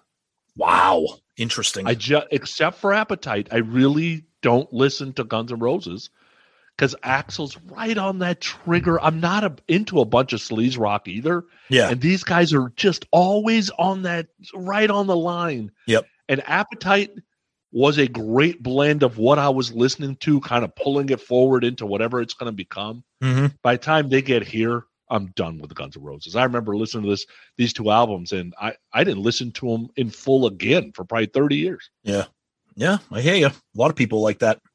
So at this point, we go back to the rankings. So usually if it's your album, you go first. I'll start. There's 14 tracks here. I think it's pretty evident what number 14 is going to be, and that's My World. Sonny? My World is my number 14. As is mine. Number 13 for me just fucking repeats and repeats. Knocking on Heaven's Door. Number 13 for me is Shotgun Blues. Just a waste of fucking time. I got Knocking on Heaven's Door also at number 13. Wow. Number 12 for me, Don't Shoot the Messenger, Don't Cry. It's okay. Number 12 for me is... You know, if you want to be a wrestler, I guess go get in the ring. I don't know. I got Shotgun. Yeah, if you weigh 140 pounds, you can, Tom. I got Shotgun Blues at number 12. Oh, you shotgun both of you. Number 11, Yesterdays. Wow. Ugh. My number 11, Locomotive. The train is coming. Ooh, choo choo. Beep beep. 11, Get in the Ring, motherfucker. You're so right about that. When people like, I think it's just us and our Boston accents. We would never say motherfucker anyway. That's how we say it, motherfucker. Right? We don't think of the R, but you're right, motherfucker. It sounds like you're such like a little twerp. What are you doing? Ugh. Number 10. How could you be so fine? Ooh. My number 10 is Estranged. Oh, okay. Ladies and gentlemen, I present you the worst take in the history of ARC. I would have made it 15, but those other shit songs, I couldn't do it. You motherfucker. You motherfucker. Number 10, So Fine. Ooh. Number 9, Civil War. My number 9, Yesterdays. Mine is Don't Cry. Number 8, Get in the Ring. Get in the Ring. Wow. My number 8, Breakdown. No. That's also my number 8. No, they're all going to laugh at you. Number 7, I got the Shotgun Blues, the Shotgun Blues. My number 7, So Fine. I have Yesterdays at 7. Oh, this is where Tom gets mad. 6, Estranged. You guys don't know what you're doing. My number 6, 14 Years. No! I got Civil War at 6. Number 5, You Could Be Mine. Oh, my Lord. My number 5 is Civil War. I have Locomotive at 5. Number 4, Pretty Tied Up. My number 4, Don't Cry. I think that's a great song. My number 4, 14 Years. Number 3, Locomotive. My number 3 is Knock, Knock, Oh, dude, that is insane. That is your third. Oh, dear God. Oh, I got pretty tied up at 3. Number 2, Breakdown. Wow. Song fucking killer. My number 2, pretty tied up. I got You Could Be Mine at number 2. It was almost number 1, but didn't quite make it. For me, it's been one of my favorite songs. I go to it. I press play. I try to find it. If I'm doing, I love it. 14 years. Just fucking love that song. Good song. My number 1 is by far the best song on this album is You Could Be Mine. You spelled and said estranged wrong. That's the number 1 song on this album. Estranged. Wow. It might be, it's in the competition for my favorite GNR song overall. Yep. Wow. Love it. All right. What do we get for our averages? So top 4. Number 4, Estranged, because it got a 10, 6, and a 1. Number 3, 14 Years. Number 2, Pretty Tied Up. And number 1, You Could Be Mine. That's a good poll if we remember to do it.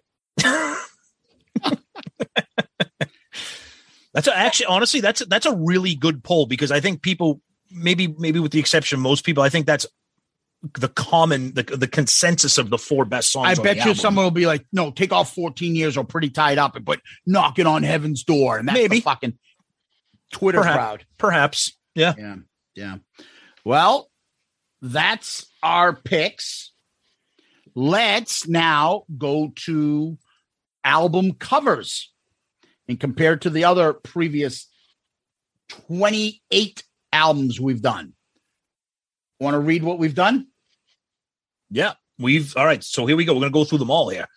Appetite for Destruction, Slide It In, OU812, Super Unknown, Pyromania, Load, Peace of Mind, Bon Jovi, Blizzard of Oz, Jar of Flies, Winger, Single Soundtrack, Mechanical Resonance, Odyssey, Hailstorm, Detonator, Highway to Hell, Once Bitten, Look What the Cat Dragged In, Hotel California, Back for the Attack, 10, Bad English, Down to Earth, Shout at the Devil, Slave to the Grind, Purple Rain, Heat 2, and Use Your Illusion 2.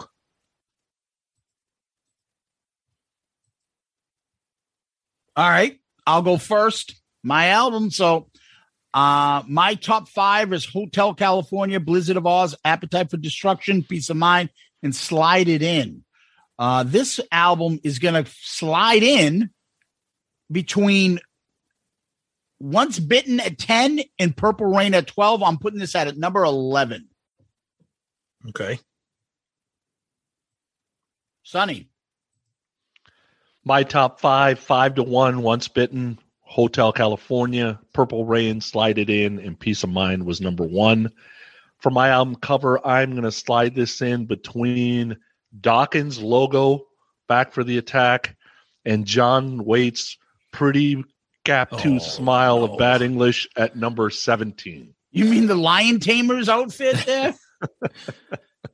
Ooh, all right. My top 5, I got Appetite at 5, Peace of Mind at 4, Highway to Hell at 3, Blizzard of Oz at 2, Purple Rain at number 1.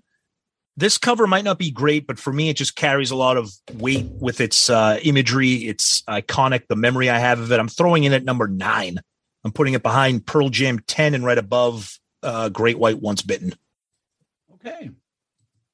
All right. So we're going to move over to favorite album.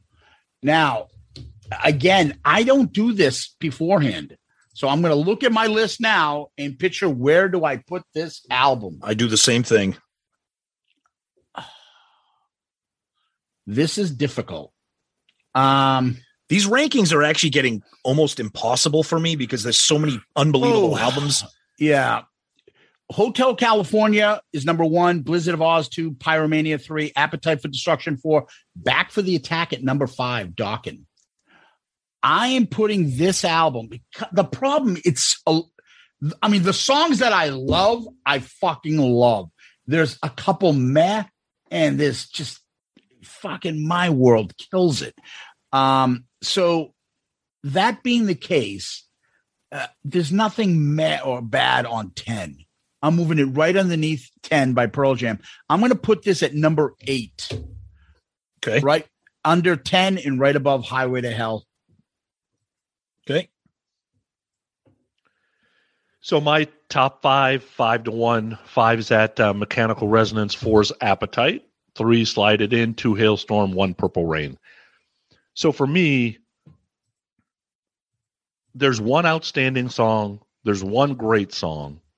There's 2.5 that are good. 6.5 I'll never listen to. And 3 that are Vince Neil, Stephen Piercy, Rush, Nirvana bad. Oh, God. This album is straight to the cellar at number 29. Whoa. Are you kidding me, dude? Straight to the cellar. Oh, my God. That is a shocker right there, folks. I would much rather listen to Jar of Flies or Load. Oh my God! I knew you didn't like this album. I cannot believe you're putting last. Yikes! That's fucking. That is insanity. Last. Oh wow! How can you not be so really into Appetite and yet so anti this? Because there's so much. There is still a lot of songs in the stylings, in the guitar, and the vocals. That if you love Appetite so much, I don't get it. But that's all right. That's why we do this show. That's a shocker. I knew you didn't like this album, but wow, I figured just it being Guns would have a little bit of leverage, but I guess not. Woof. 29, all right. Tom. All right, so my 5 right now, 5 to 1, Single Soundtrack, Mechanical Resonance, 10, Shout of the Devil, Purple Rain. I mean, I had some issues with some of these songs, but it's Guns N' Roses. I enjoy listening to Guns N' Roses. I enjoy Axl and Slash and all those guys and Duff and some of these songs might not be great. I might skip a bunch of them, but it's enough for me to rank this at number 11. I have it right below Back for the Attack and right above Once Bitten. User Illusion 2 at number 11 for me. Sonny Pooney. My goodness. Yikes. All right. So we'll see if any of these songs end up on our top 50. And worst 20, I think a couple will. Oh, they'll be there. Yeah, there'll be some of both. I think maybe. Yeah. So let's do what we do next, and that's this.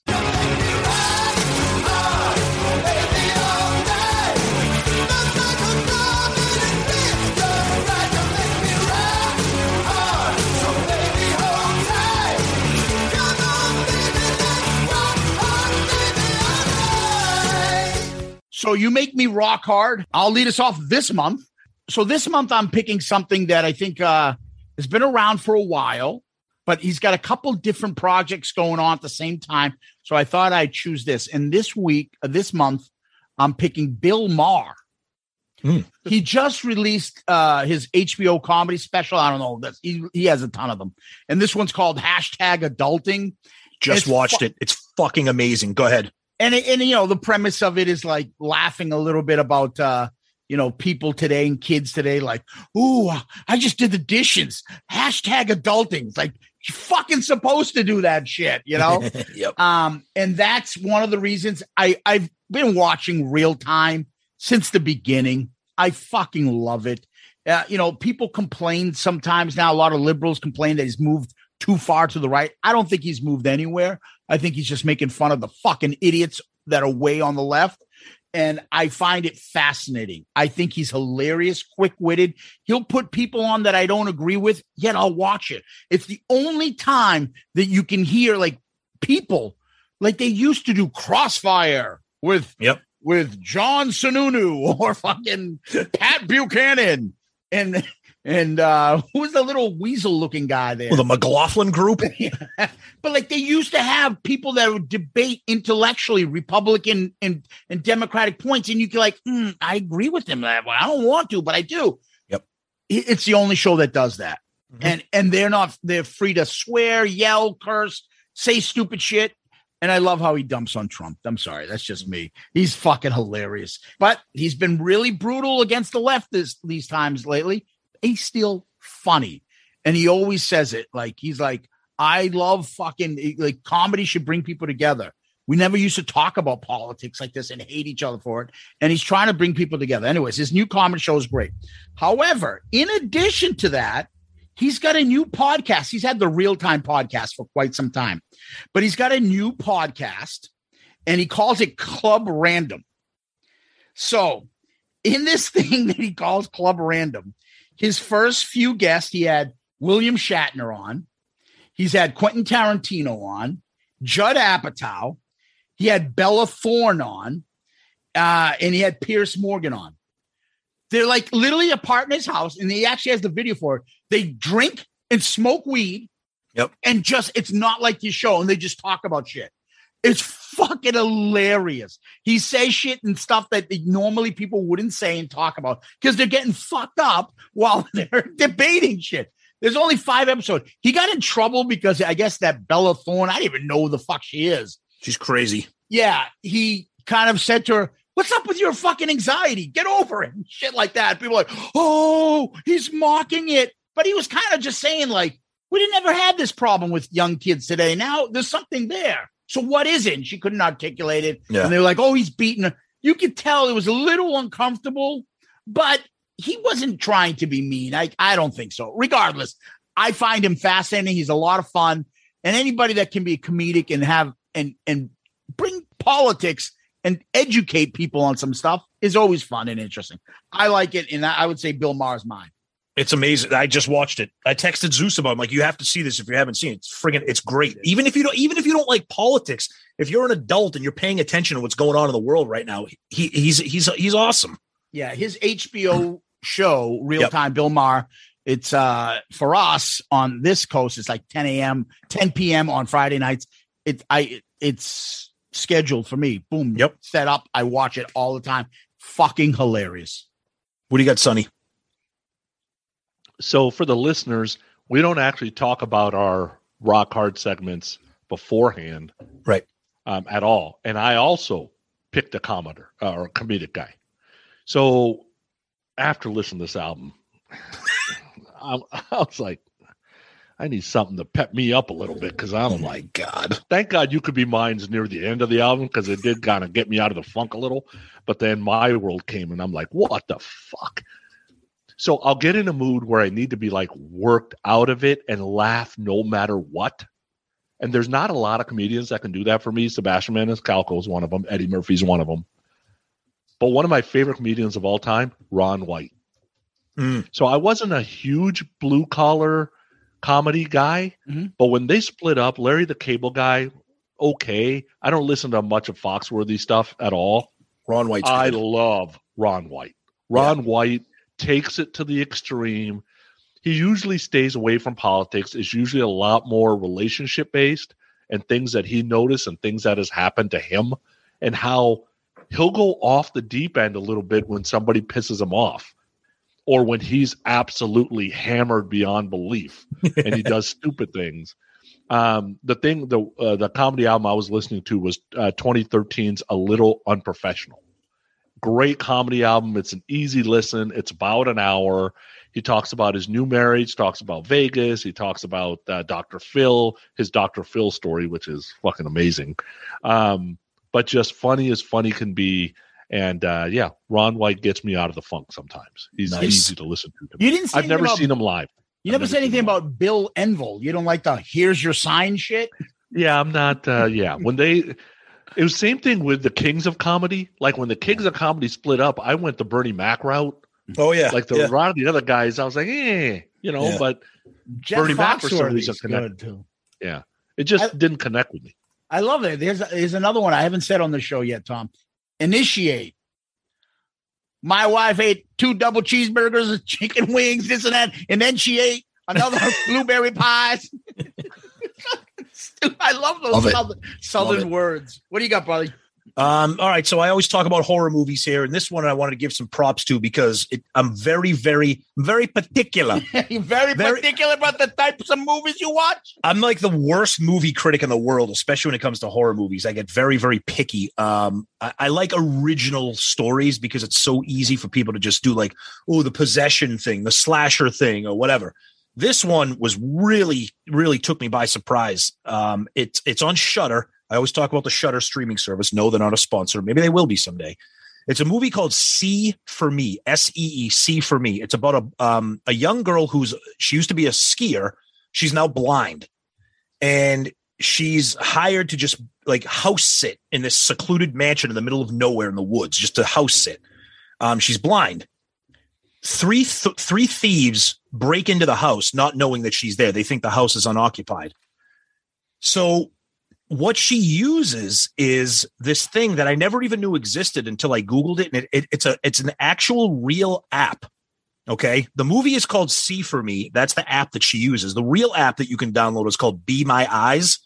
So what it is it's an app that you install it on your phone, you hit the button, and you'll get a volunteer on the other end.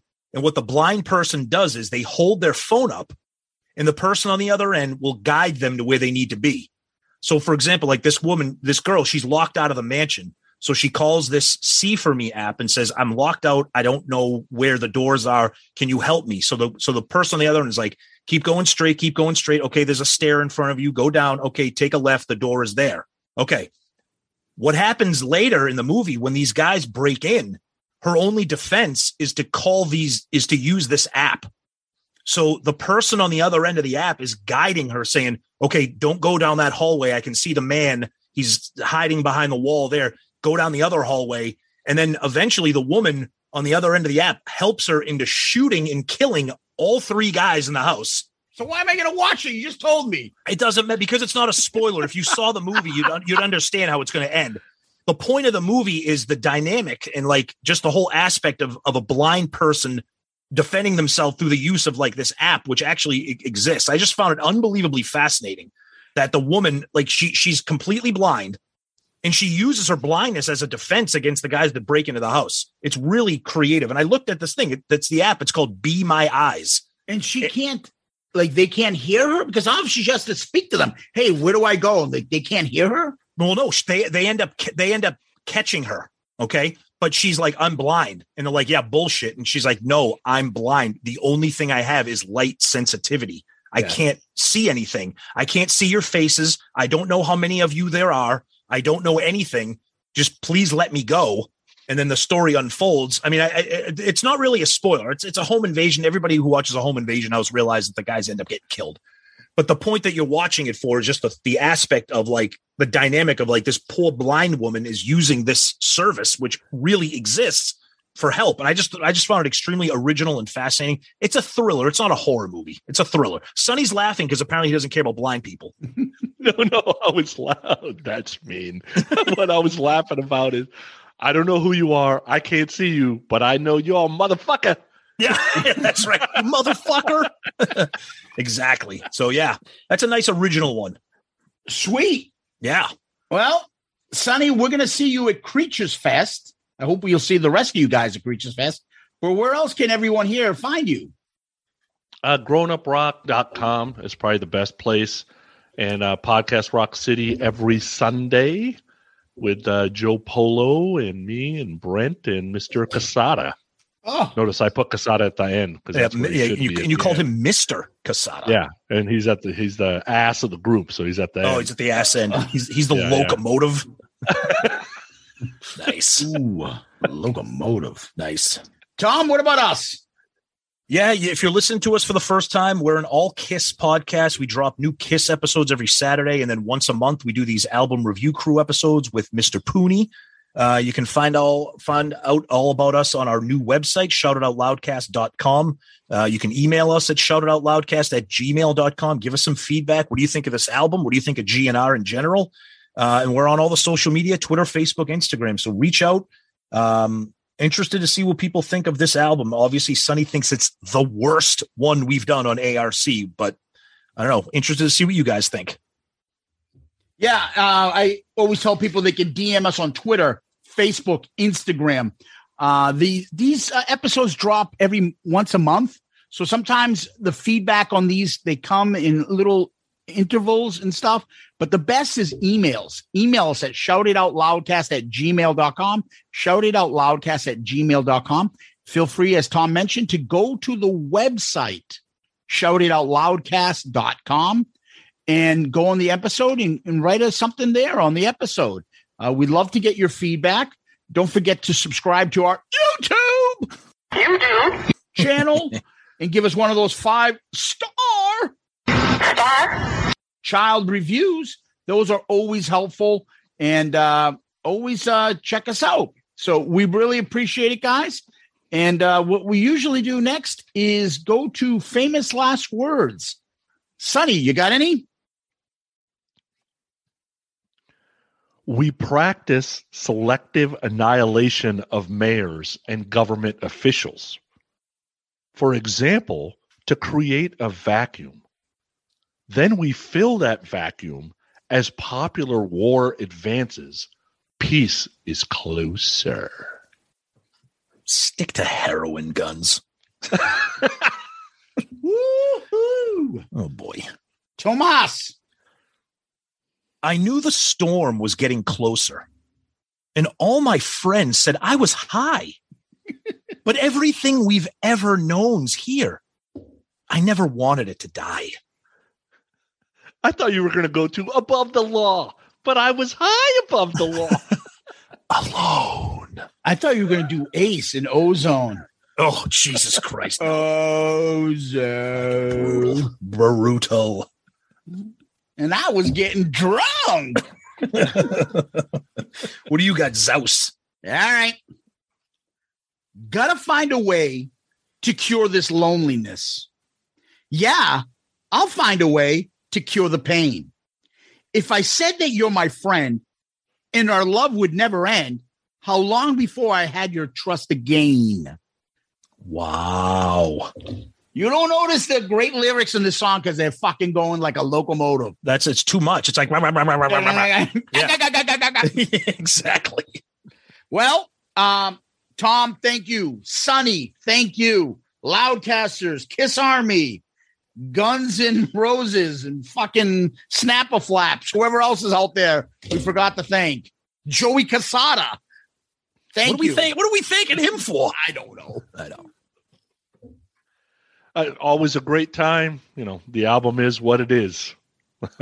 Gotta love doing these with Sonny. That's why we love this. Guys, thank you everybody so much for listening, tuning in. Please give us your feedback. This one is sure to garner a lot of feedback. So, yeah. And you took everything. That's Zeus in the background. Peace out, Girl Scout.